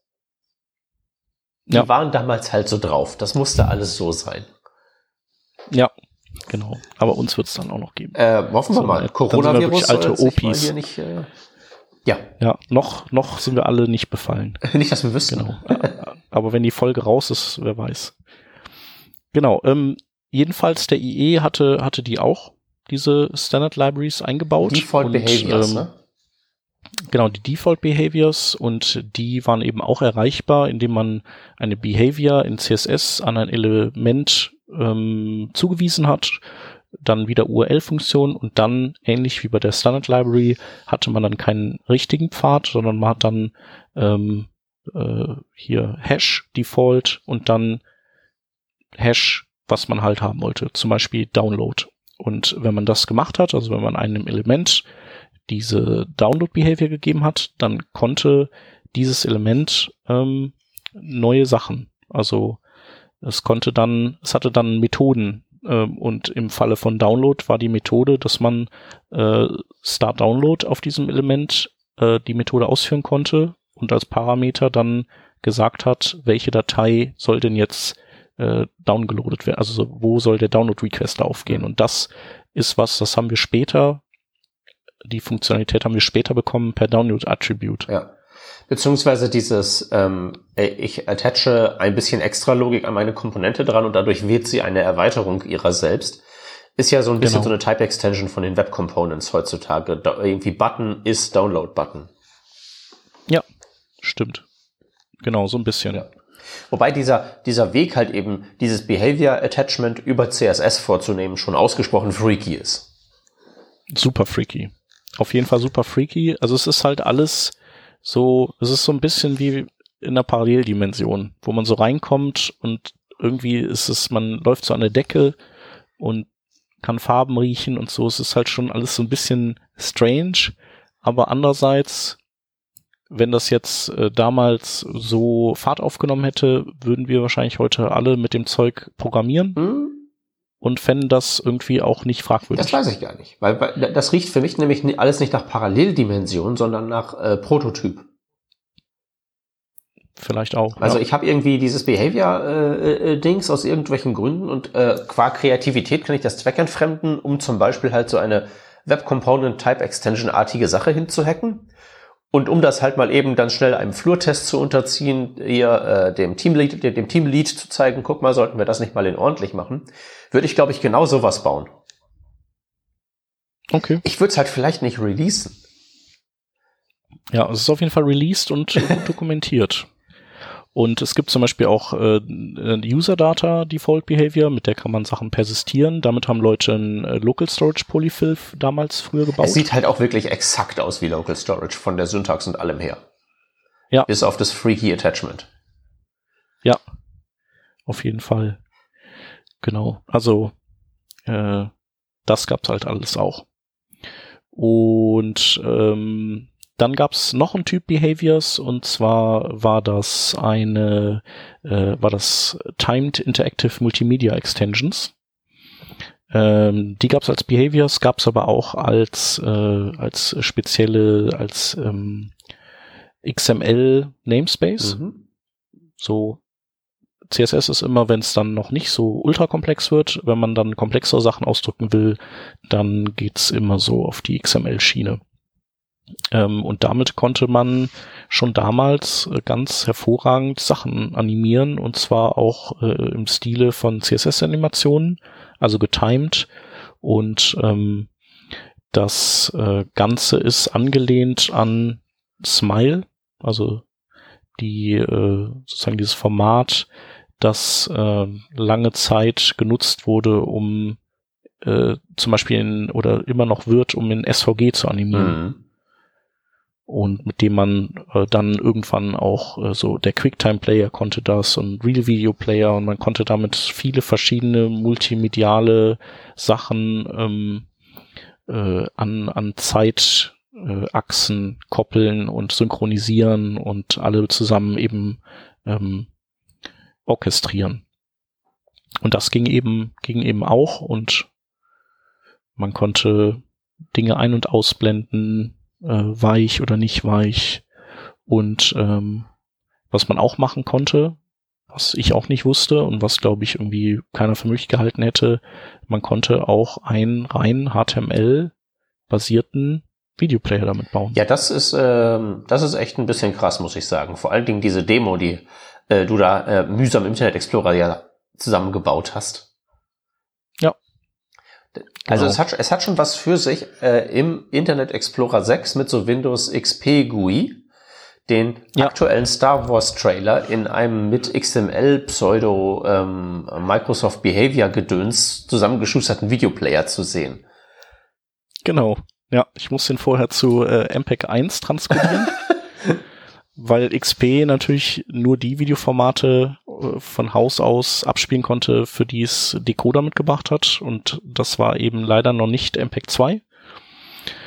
Ähm, genau, es war halt MPEG 1 oder AFI, wobei AFI auch nur ein Containerformat ist und dann musste man eben da einen supporteten Videocodec benutzen. Aber, äh, aber ja, es, es ging. Äh, MPEG 1 hat halt den Nachteil, es kann nur 4 zu 3 das ist so in der Zeit entstanden, da gab, war 16 zu 9 noch kein Thema. Mhm. Ähm, darum hat der Trailer einfach oben und unten schwarze Balken. ähm, aber es ist halt wirklich äh, komplett alles mit, also DOM gebaut und äh, auch accessible. Das war ja auch immer so ein Problem von eingebetteten ähm, nativen Playern, die irgendwie über das Object-Element eingebettet ja, wurden. Oder von die, Flash, ne? Oder von Flash, dass es so Focus-Traps waren und dass dann, äh, dass die irgendwie nicht barrierefrei sind und die auch von außen eben nicht so leicht zu skripten waren, wie das jetzt hier in dem Fall ist. Genau. Das sollte man sich auf jeden Fall mal angucken und ich habe dann auch so hier noch eine Demo gebaut, äh, wo man das, wo ich das Ganze dann sozusagen äh, gleichermaßen für HTML5 Video wie eben IE6 Video geschrieben habe, so dass, dass das eben in, in neu wie alt äh, können, können an der Stelle einen genau gleich aussehenden Videoplayer einbinden. Das erinnert mich an einen meiner allerersten Vorträge. Da habe ich auch irgendwas über HTML5 erzählt und einfach nur, weil ich kann mich an den erinnern, weil ich weil es konnte, super. das halt eben die, die Präsentation im Internet Explorer 6 abgefahren. Ja, das war cool. Aber hast du den nicht nur gefaked in IE6? Hast du nicht am Ende dann doch wieder? Nee, nee. Nee, nee ich habe ja. mit, mit dem richtigen Browser angefangen und dann einfach ähm, in den IE6 rübergetappt und das damit auch zu Ende gebracht. Cool. Ja, ich weiß noch, das war, also es war ein, eine mega, die waren, also wir waren alle völlig, wir sind einfach nur tot von den Stühlen gefallen. Ich habe auch ein bisschen dran geschraubt. Wahrscheinlich nicht so lange wie du an diesem Blogpost, aber das war auch kein Kindergeburtstag. Nee, das glaube ich. Wobei ich glaube, den Preis für den größten Internet Explorer Polyfill überhaupt, der kommt jetzt mit der nächsten Technologie, oder? Äh, genau, ich habe jetzt gerade noch mal kurz das Video rausgesucht. Das müssen wir auf jeden Fall verlinken, oder? Das ist das von, meinem, von dem Vortrag von damals? Ja, auf ja. jeden Fall. äh, Peters Äh, Vortrag, zack, einmal hier rein, peng, zack, fertig. Letztes Jahr fand ich mich ja im gleichen Raum auf der gleichen Bühne wieder. Ja, ich auch. Nee, dieses Jahr. Äh, Dieses, Jahr. Jahr? Äh, du Ja. dieses, glaube ich. Ich letztes, oder? Ich dieses. Ja, Ja. genau, du letztes. Ja, schöne Zeiten. Äh, das nächste ist, genau, äh, da geht's um Vektorgrafik und ähm, da gab's ja so zwei konkurrierende Lager. Äh, eines, in dem Microsoft äh, drin saß, zusammen mit äh, Autodesk, HP, Macromedia. Und äh, ich glaube, Vision ist eine Firma, die dann von Macromedia gekauft wurde, die dann ja von Adobe gekauft wurden. Ähm, und die haben halt ein Vektorformat äh, vorgeschlagen und äh, Adobe und Sun haben zusammen ein anderes Vektorformat vorgeschlagen. Und ähm, weil eben zwei konkurrierende Vorschläge reinkamen und die Leute sich nicht einig waren, hat das W3C dann gesagt, wir nehmen keinen von den beiden. Und jetzt äh, machen wir einen dritten und der solle idealerweise bestehen aus den Vorschlägen, die die beiden Formate auf den Tisch bringen. Genau, aber eigentlich kann man sagen, ähm, hatte der IE, ähm, ja, hatte der SVG eingebaut und die Welt hatte nur keine Lust, das zu benutzen. Ja. Es, es, es, ist wirklich, es Ja. ist wirklich nahezu eins zu eins SVG. Alles heißt alles, alles funktioniert ein bisschen anders. Genau, also was glaube ich als einziges nicht ging, war ähm, genau, man konnte VML nicht als externe Datei haben. Also es musste immer geinlined sein im HTML-Dokument. Ähm, aber das wäre vielleicht auch was gewesen, das dann in einer Version 2 auch möglich gewesen wäre. Ja, zumal du hast das ja wahrscheinlich ähm, primär genutzt, um halt ja auch wirklich Markup zu bauen, damit das irgendwie interaktiv ist, eine Landkarte, ein Chart, irgendwie sowas. genau. Es gab hier, es, es, es gab, Schrägstrich, gibt diese äh, schöne JavaScript-Library äh, Raphael. Im Mhm. Prinzip eine JavaScript-API, da schreibt man halt Zeug hin, wie ich hätte gerne einen Pfad hier oder ein Objekt da drüben. Und das Ding hat dann halt eben entweder SVG oder VML ausgespuckt, je nachdem, um welchen Browser es ging. Und dann ging plötzlich alles. Du hast auch einiges damit gemacht früher, oder? Ich Meine ich mich dunkel zu erinnern. äh, meine mich auch zu erinnern, wobei ich jetzt auch nicht mehr sagen könnte, was ich damit gemacht habe. Mhm. Aber ich meine, dieses Ding, Ja. abhängig von den Fähigkeiten, tolle Grafiken in allen Browsern zu machen, hatte halt eben auch eine schöne API. Konnte man halt super runterschreiben, gut zu bedienen, alles nett. Das war ja dann der Typ, der dieses äh, SVG Snap später rausgebracht Ganz hat. genau der. Äh, Dimitri Baranowski. oder? Genau so hieß er, glaube ich. Von dem hört man auch nichts mehr. Nee, aber äh, ich glaube, der hat seinen Beitrag zum Web beigetragen. Ja, ja, der ist wahrscheinlich irgendwo Manager jetzt und macht überhaupt nichts mehr mit. Macht, Web. ja, oder halt eben lässt andere machen. Verdient hat Ja. er sich das. Ja, auf jeden Fall. Genau, dann äh, nächstes Ding, äh, Data Binding. Das ist ja auch sowas, mit dem wir uns heutzutage auch ganz viel beschäftigen.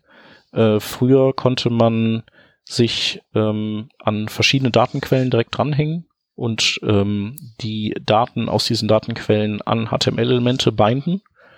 Ähm, das konnte sein eine CSV-Datei, die entweder eingebettet war oder extern lag.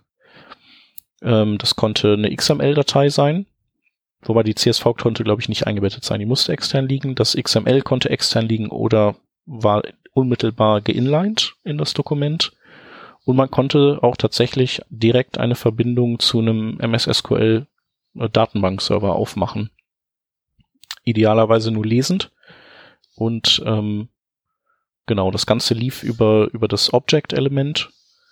Und da gab es ja immer diese Class-IDs, die sehr lang und sehr kryptisch waren, ähm, die ich auch nie kapiert habe, aber die im Prinzip ausgesagt haben, ähm, um was für ein externes Datenformat es sich gerade handelt, mit dem man da, was man da als Object einbettet. Genau, und dann konnte man sowas machen wie eben Data Source und dann auf die entsprechende Quelle verweisen, wenn man halt mehrere hatte und Data Field Attribut, damit hat man dann, da hat man dann gesagt, so, okay, das, dieses Attribut hier, äh, oder dieser, dieser, dieses Datum in diesem Datensatz, das soll bitte ge gebindet werden. Und äh, dieses Binding war, äh, war halt kein One-Way-Binding, sondern Two-Way-Binding. Das heißt, du konntest das an Input binden und äh, wenn du diesen, wenn du den äh, im Input was anderes eingegeben hast und den dann sozusagen das committed hast, indem du ihn verlassen hast, dann wurde das Ganze zurückgeschrieben in diesen Datensatz. Ja, und, und, und komplett deklarativ, da ist keine Zeile JavaScript irgendwo drin.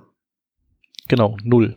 Also, genau, du hast einfach, und das, also das fände ich, glaube ich, schon cool, wenn das heutzutage vom Browser unterstützt würde, sowas. Ich glaube nicht, dass ich das in meinem Browser haben möchte. Das wäre mir ein bisschen freaky.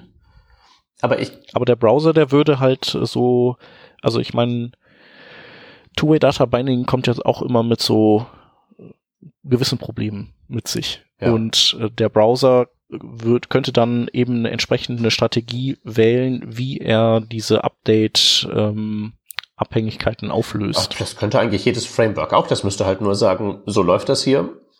Der Rest, mhm. der Rest ist nicht supported. Ähm, wo halt, Aber warum würdest du es denn nicht im Browser haben wollen? Ähm, also ich glaube, das ist äh, das, das, das Ding ist, dass ähm, das Konzept einer externen Datenquelle ist so vielseitig.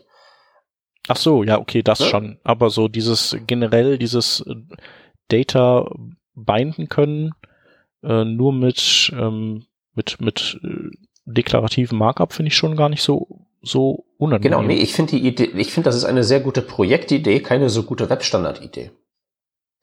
Okay. Also wenn du dieses, dieses User Interface reproduzieren könntest in einem Produkt, dass irgendwelche Datenanalysten und technisch kompetente Manager auf eine Weise wie diese ihre ganzen Datenbanken orchestrieren könnten und sich dann irgendwie am Ende mit Knopfdrucken schön einen Chart draus bauen lassen könnten, oder halt eben auch so was eben das Two-Way Data Binding mit so einem Input, dass man mal eben so für, für so eine äh, Back-of-the-Envelope-Kalkulation mal eben sagen kann, angenommen unsere Verkäufe wären so, dann wäre der Umsatz so.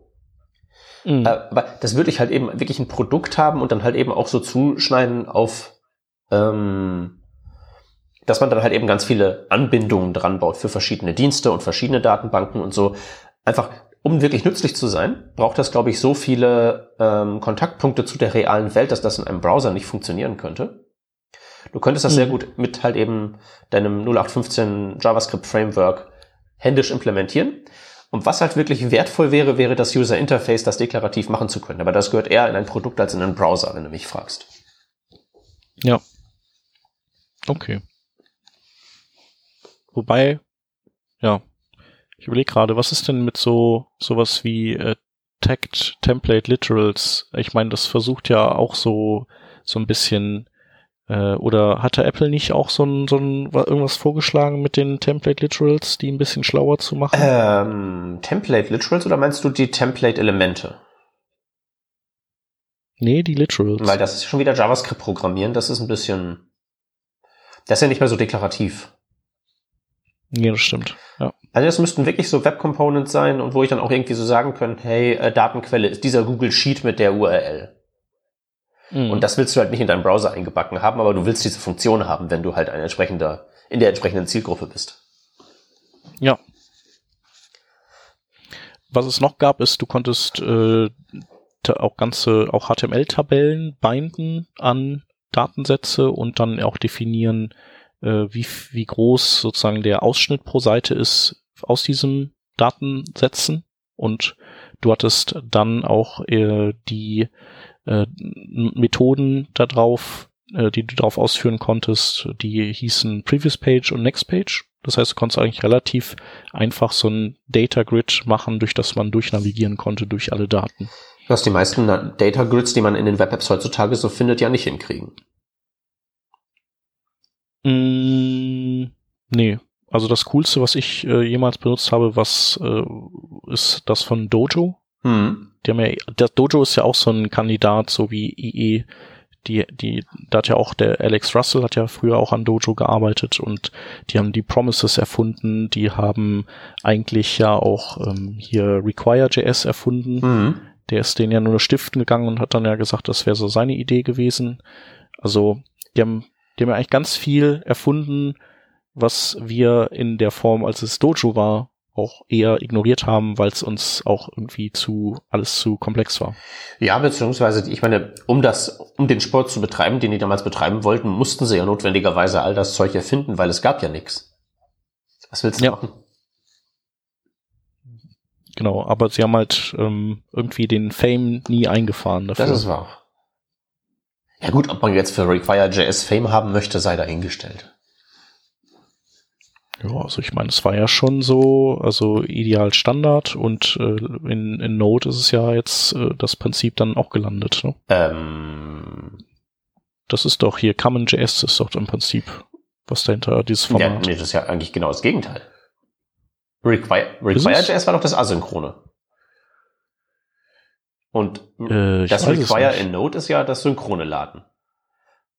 Okay, aber es gab doch noch äh, AMD, oder? Äh, ja, AMD ist ja das Format, also Require.js ist gleichsam, wenn ich mich recht erinnere, das ist auch schon 100 Jahre her, aber äh, AMD. Nee, Require.js war Common.js. Nee, Common.js war Common.js. Require.js war eine Implementierung ah, okay. von AMD, was die Asynchronous Module Definition war.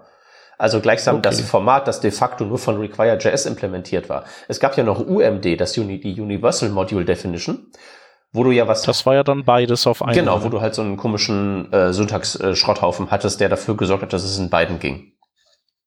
Ja. Gut, dass wir das alles nicht mehr am Hals haben. Nee, auf jeden Fall. Okay. Ja, dann war das so. Wenn ich mich richtig erinnere, was weiß ich, es ist so lange her. Ja, nee, muss man auch nicht hm. mehr wissen. Genau dann äh, konnten wir, man konnte, es gab äh, auch schöne Events, zum Beispiel Property Change Event.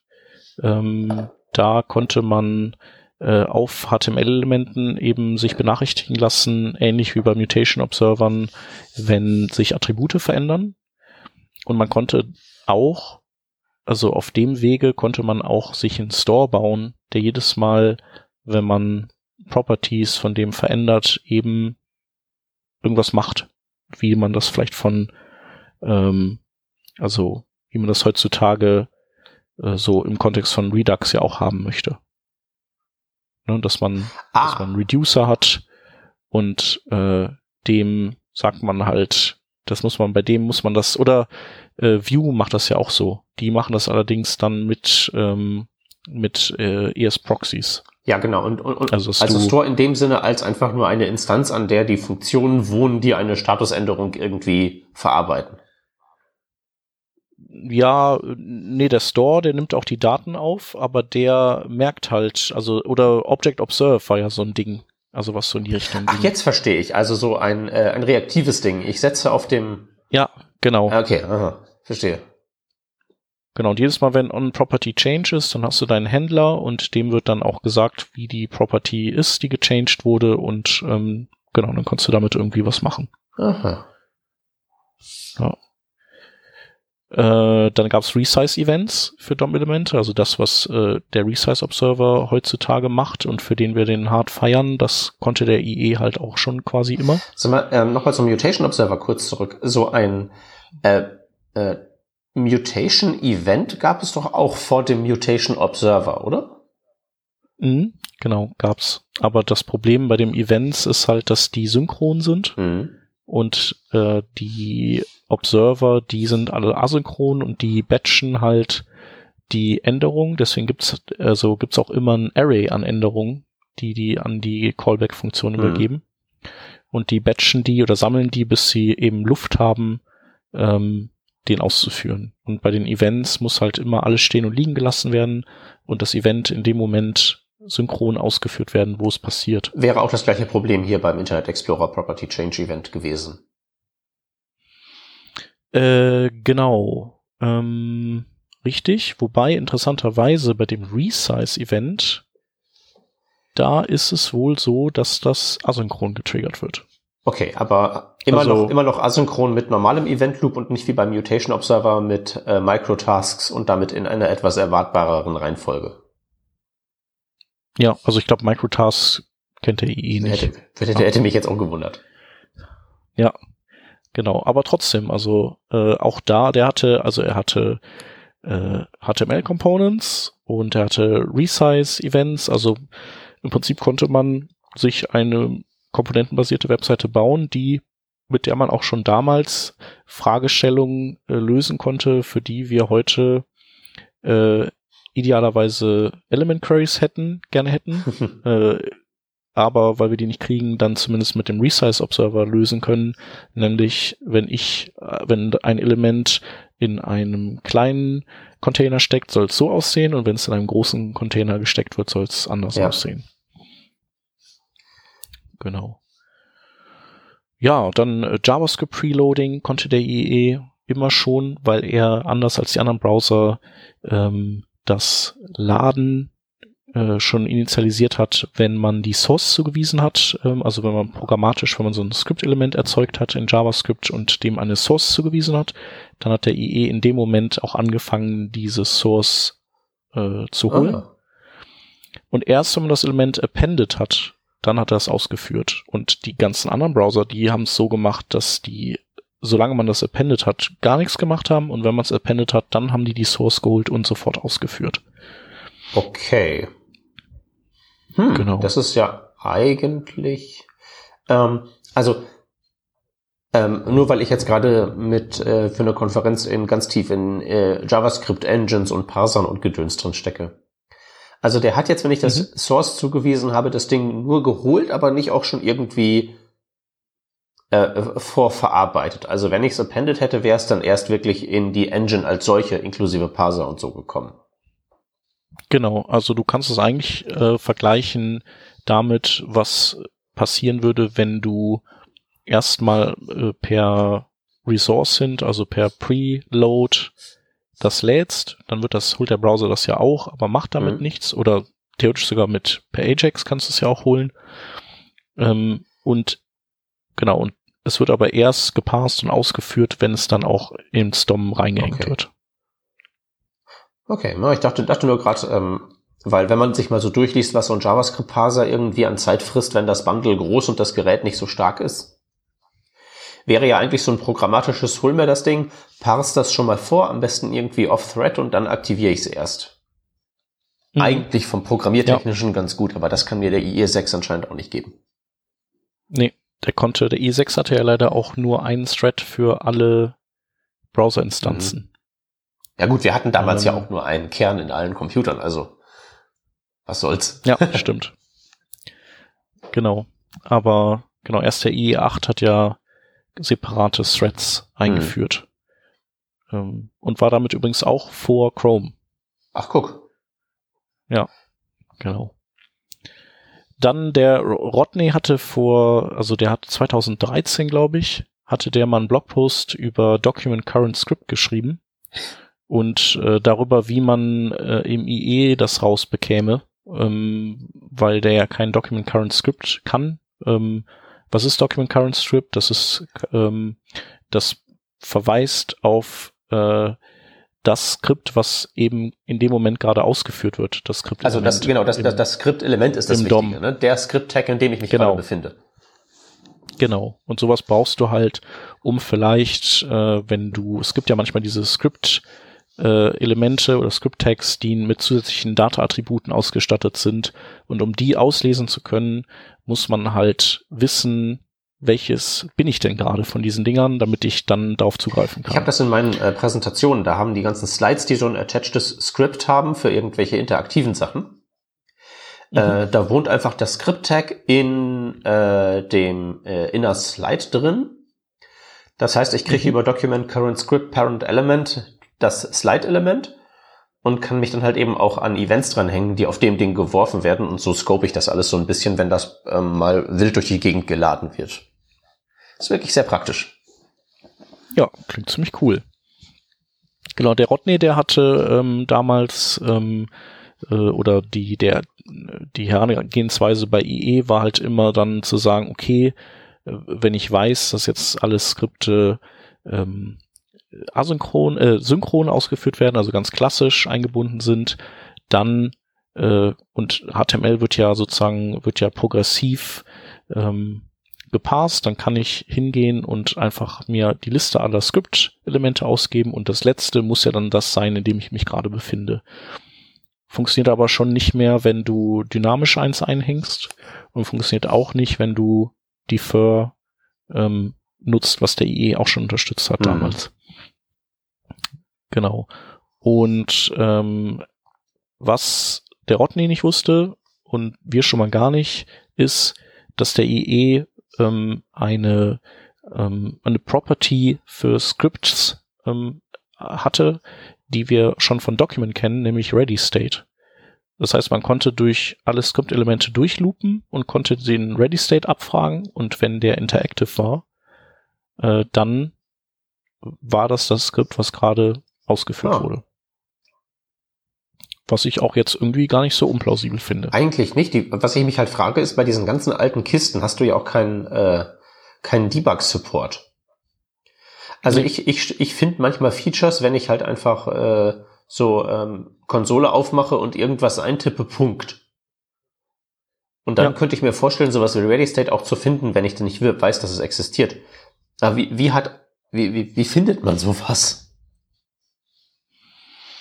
Ich glaube, ich bin äh, einfach äh, in MDN, äh, MSDN äh, rumge, kreuz und quer rumgesurft und gegraben, bis ich nichts mehr finden ah, das, konnte. Das, das ist, äh, aber das MSDN ist in dem Fall die beststrukturierte Webseite aller Zeiten gewesen damals. Nee, ja, wobei das mit dem Ready State äh, stimmt gar nicht, das habe ich nicht da gefunden, sondern ich hatte ja ähm, vor zwei Revisionen über diese Werbeeinbindung gesprochen und wie ich da auch Document Write asynchron umgeschrieben habe. Ah, ja. Und dafür musste ich halt Document Current Script kennen.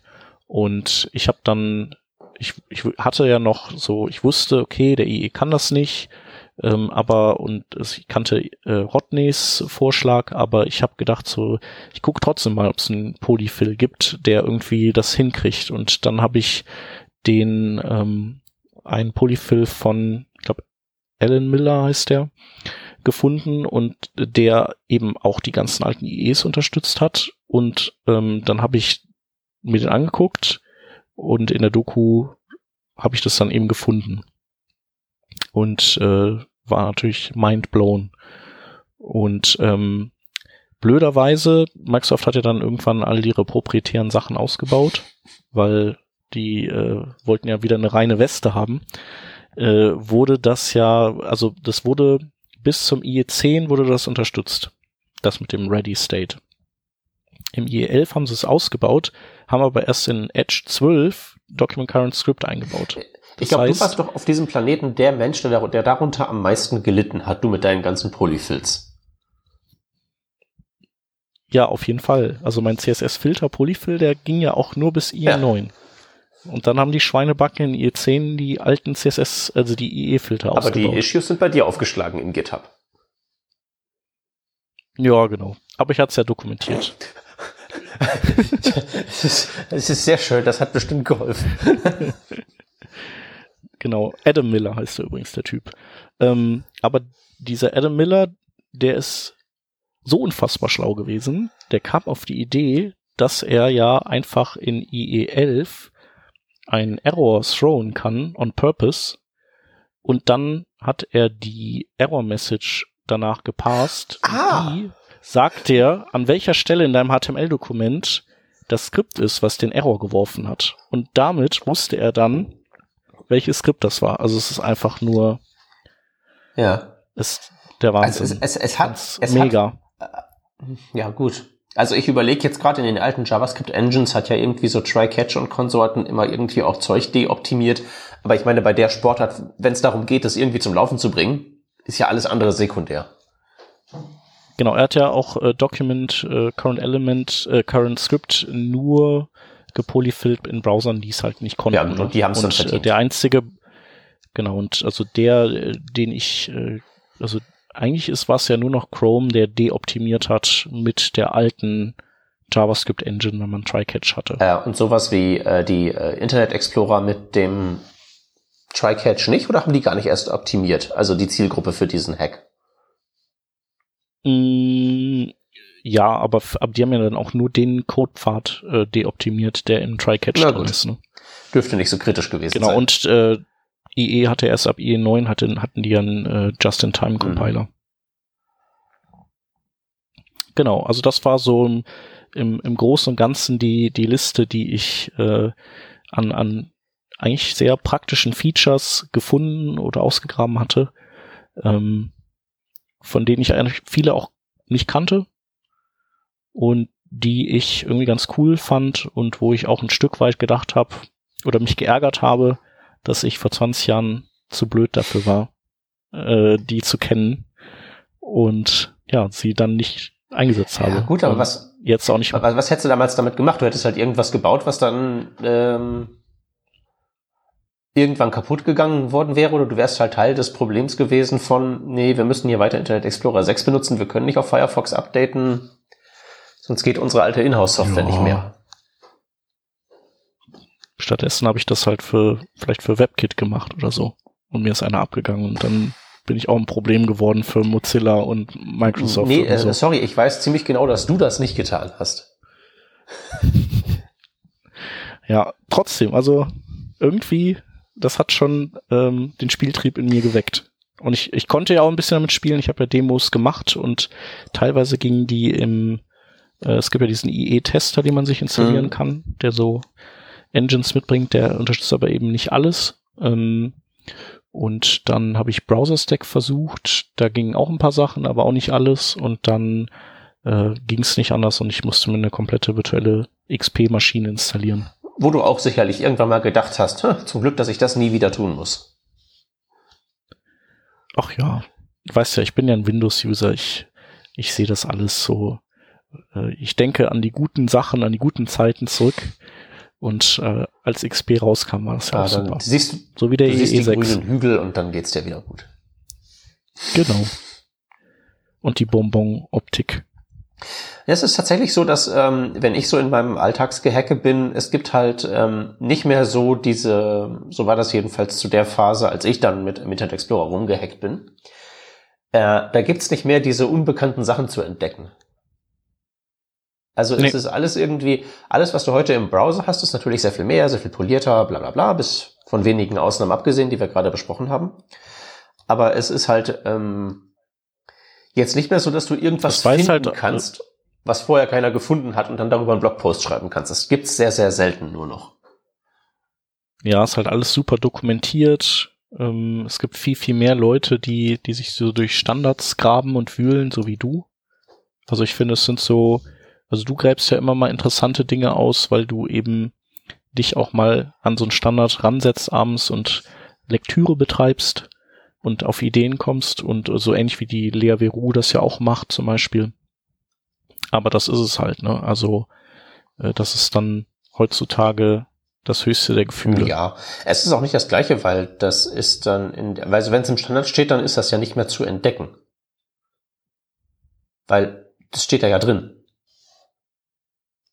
ja, es ist halt vielleicht nur ein äh, lesser known fact oder sowas in der ja, Art. Ja, und, und, und das höchste der Gefühle ist halt wirklich, dass du irgendwie sagen kannst, äh, guck mal hier, ähm, kann ich jetzt, ich, ich kann jetzt irgendwie herleiten und irgendwie erklären, warum sich alles so verhält, wie du es ohnehin schon gewohnt bist. Aber es, es gibt ja. halt nicht, du, du wirst halt wahrscheinlich nicht mehr irgendwie so den Filter Polyfill 2.0 bauen. Nee. Nee, eher nicht. Genau, also dieses, ja, das, das hat ja auch, also ich meine, das war ja auch eine der Daseinsberechtigungen von jQuery, dass die quasi auch äh, äh, was übersetzt haben in, in das IE-Universum und so und sich da einfach gut auskannten. Gibt's nicht mehr. Ist aber vielleicht auch in Ordnung. Aber war irgendwie auch spannend damals. Spannend und äh, irgendwie gruselig zugleich. Aber das ist ja oft so. Ja, ich würde es auch sagen. Ähm, die Frage, die sich jetzt halt mir stellt, ist, ähm, ist jetzt ein bisschen spekulativ, bevor wir jetzt hier zum Ende kommen. Aber haben wir, ähm, also befinden wir uns jetzt gerade möglicherweise in der Phase IE äh, 6 2.0? Mit, ähm, weil was du ganz zu Beginn erzählt hast, von wegen, Ähm, da gibt's halt jetzt diesen Browser von der großen Softwarefirma und da werden endlos viele ähm, Ressourcen reingebuttert, scheinbar endlos. Und die erfinden mhm. neues Zeug und erfinden neues Zeug und erfinden neues Zeug. Einiges davon wird dann irgendwo zum Standard äh, eingereicht, anderes wird halt eben einfach so rausgehauen und das gibt's jetzt da. Ähm, also ja, so Parallelen sind da auf jeden Fall schon zu sehen. Ähm, also Chrome oder das Chrome-Team, das, ähm, das macht das ja schon relativ transparent alles. Ähm, und die, die suchen ja auch sozusagen den Kontakt zu den anderen Browserherstellern, ähm, weil die ja auch schon so ein paar Mal auf die Schnauze gefallen sind, so wie mit den Web Components in, in Version 0. Ähm, ich glaube, dass da das Problem ist, dass die einfach zu viel Ressourcen haben und die anderen einfach nicht hinterherkommen. Mhm. Also sowohl was das Implementieren angeht, als auch das ähm, sich darüber Gedanken machen, weil die äh, diese ganzen ähm, äh, diese Community Groups vollballern, ähm, die Mailinglisten vollballern und du musst ja auch das Personal haben, was das alles erstmal verarbeiten und drüber nachdenken. Ja, und was, was so Outreach macht. Also mir ist, mir ist aufgefallen, ich ähm, habe halt ähm, bereite im Moment was vor für eine Konferenz, wo es halt so JavaScript unter der Haube geht. Also wirklich so Just-in-Time-Compiler, Parser, der ganze Krempel. Ach, deswegen hast du heute den Tweet mit V8 abgesetzt. Ganz genau, weil ich tatsächlich die, die, diesen äh, äh, Bytecode lesen musste, um irgendwo einen Punkt zu machen. Äh, mhm. Aber das ist halt eben genau der Punkt. Du findest halt tatsächlich, also es äh, gibt ja JavaScript-Engines noch und nöcher. Das ist ja jetzt nicht so wie bei ja. den Render-Engines, dass da alles irgendwie auf Blink konvergiert, sondern du hast ja, die haben ja alle noch ihr eigenes Ding. Und das sind ja auch teilweise echt krasse Maschinen. Also ähm, wenn man gerade bei so einem, wenn man so High-Level-mäßig drauf guckt, ist ja V8 relativ langweilig. Die haben halt irgendwie den langsamen und dann, dann gibt's den schnellen Compiler und dann ist flott. Aber mhm. irgendwie so Safari hat ja irgendwie so eine vierstufige Optimierer-Pipeline. Aber du findest ja. halt, also du findest halt nirgendwo Dokumentation darüber. Du kannst halt dir von irgendwelchen V8-Entwicklern noch und nöcher Talks auf YouTube angucken, wo sie dir ganz genau erklären, wie das Inline-Caching funktioniert. Und du hast Dokumentation, wie du bei V8 wirklich die Motorhaube aufreißen kannst und dir den Maschinencode, er dir entgegenströmt und dir das da alles angucken kannst. Das gibt's halt für die anderen einfach nicht, weil die einfach auch dafür keine Ressourcen haben. Also nicht nur kommen die damit nicht hinterher, wenn sie hinterher kämen mit dem mhm. Implementieren, wird's keiner mitkriegen. Ja. Ja, das stimmt. Ich meine, bei V8 liegt es natürlich auch daran, äh, V8 schreibt auch einfach viel mehr, ähm, also viel mehr andere Projekte an.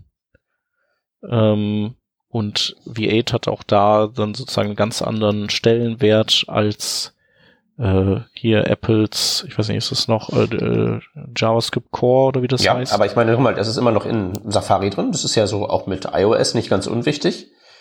Äh, React mhm. Native zum Beispiel auch. Ja. Ähm, also zumindest da würde ich mir irgendwie mehr, äh, irgendwie mehr so, könnte ich mir vorstellen, dass da irgendwie mehr Informationen zu transportieren wären.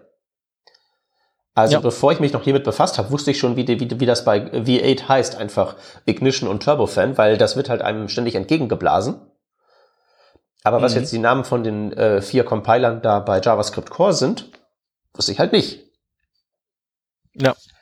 Also das ist so ein bisschen das Ding, ähm, dass es am Outreach scheitert. Und auch so, du hast ja gerade erwähnt, den Aspekt Transparenz, ähm, wie es heute ist im Vergleich zu damals zu IE6-Zeiten. Aber du hast ja heute auch ganz andere Mittel über Social Media und Konferenztalks auf YouTube, die Message auch zu transportieren, wenn du denn willst. Vielleicht hätten sie es ja damals auch gemacht, wenn sie gekonnt hätten, aber es fehlte halt einfach an der Infrastruktur. Ja. Ja, es gab ja auch keine Konf Webkonferenzen. Nee. Also es gab irgendwelche Microsoft-Konferenzen, da wurde wahrscheinlich dann auch über .NET, falls es das damals gab, nee, gab es wahrscheinlich nicht, hieß irgendwie anders, und der ganze andere Kram gequatscht und eben auch mal darüber. Ja, heutzutage ist es ja eher umgekehrt. Ja, genau. Nee, stimmt. Also da in dem Bereich, äh, da kannst du bestimmt noch ein bisschen, bisschen graben und interessante Dinge finden. Hm.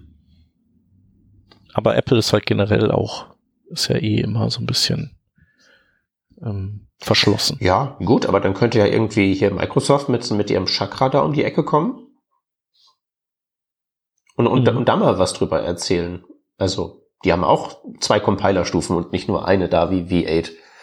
Das ist bestimmt interessant. Mhm. Aber findest halt keine Informationen ja. drüber, beziehungsweise die einzigen Informationen, die ich darüber gefunden habe, kamen von zwei Google-Nasen, die das auf einer Konferenz erwähnt haben. Ja. ja. Irgendwo haben die das bestimmt verlinkt, aber wie gesagt, das muss ja irgendwie in die, in die Kanäle da draußen rausgetragen werden und das fehlt denen allen, glaube ich, wirklich am Outreach. Und es ist ja tatsächlich auch so, wenn man mal nachguckt, das ist ja nicht so, dass im Firefox nicht auch interessante Features rumliegen würden. Ja, super Sachen. Sind wird halt, wird halt nicht berichtet, weil es halt eben nicht rausgetragen wird. Ja, ja, die haben auch einfach viel, viel, viel mehr DevRel-Leute, die Google, Google-Menschen. Ne? Ja. Und ich glaube, das ist äh, tatsächlich ein etwas, wo der Rest rein investieren sollte, eh, weil der am, am DevRel geht's, glaube ich, kaputt. Am Ende. Also in Chrome und, und äh, V8 und Konsorten steckt ja viel gutes Zeug drin. Aber halt eben auch viel ja. so Zeug, deshalb wir haben ja ein paar Sachen davon erwähnt, irgendwie Toasts und sowas oder diese komischen Webmodule, was vielleicht alles mehr so Mittel ist. Und dass diese Dinger so viel Aufmerksamkeit auf sich ziehen, ist halt nicht so, dass die anderen nicht was, nicht einen besseren Vorschlag hätten, aber der wird halt eben nicht berichtet. Das ist so ein bisschen das Problem. Mhm. Ja, ja gut, die haben ja auch immer ihre Hausmessen, die I.O., da müssen die auch immer liefern, irgendwas äh, Geiles für die äh, sabbernde, lechzende Audience. Und äh, das gleiche beim Chrome Dev Summit, also zweimal im Jahr müssen die Goodies haben. Und äh, vieles davon ist ja dann auch, ähm, ja, ist ja dann sehr unfertig. Ja. Ähm, aber und Microsoft hat halt, die haben den Edge Summit tatsächlich. Ähm, bei Mozilla wüsste ich jetzt zum Beispiel gar nichts. Mhm.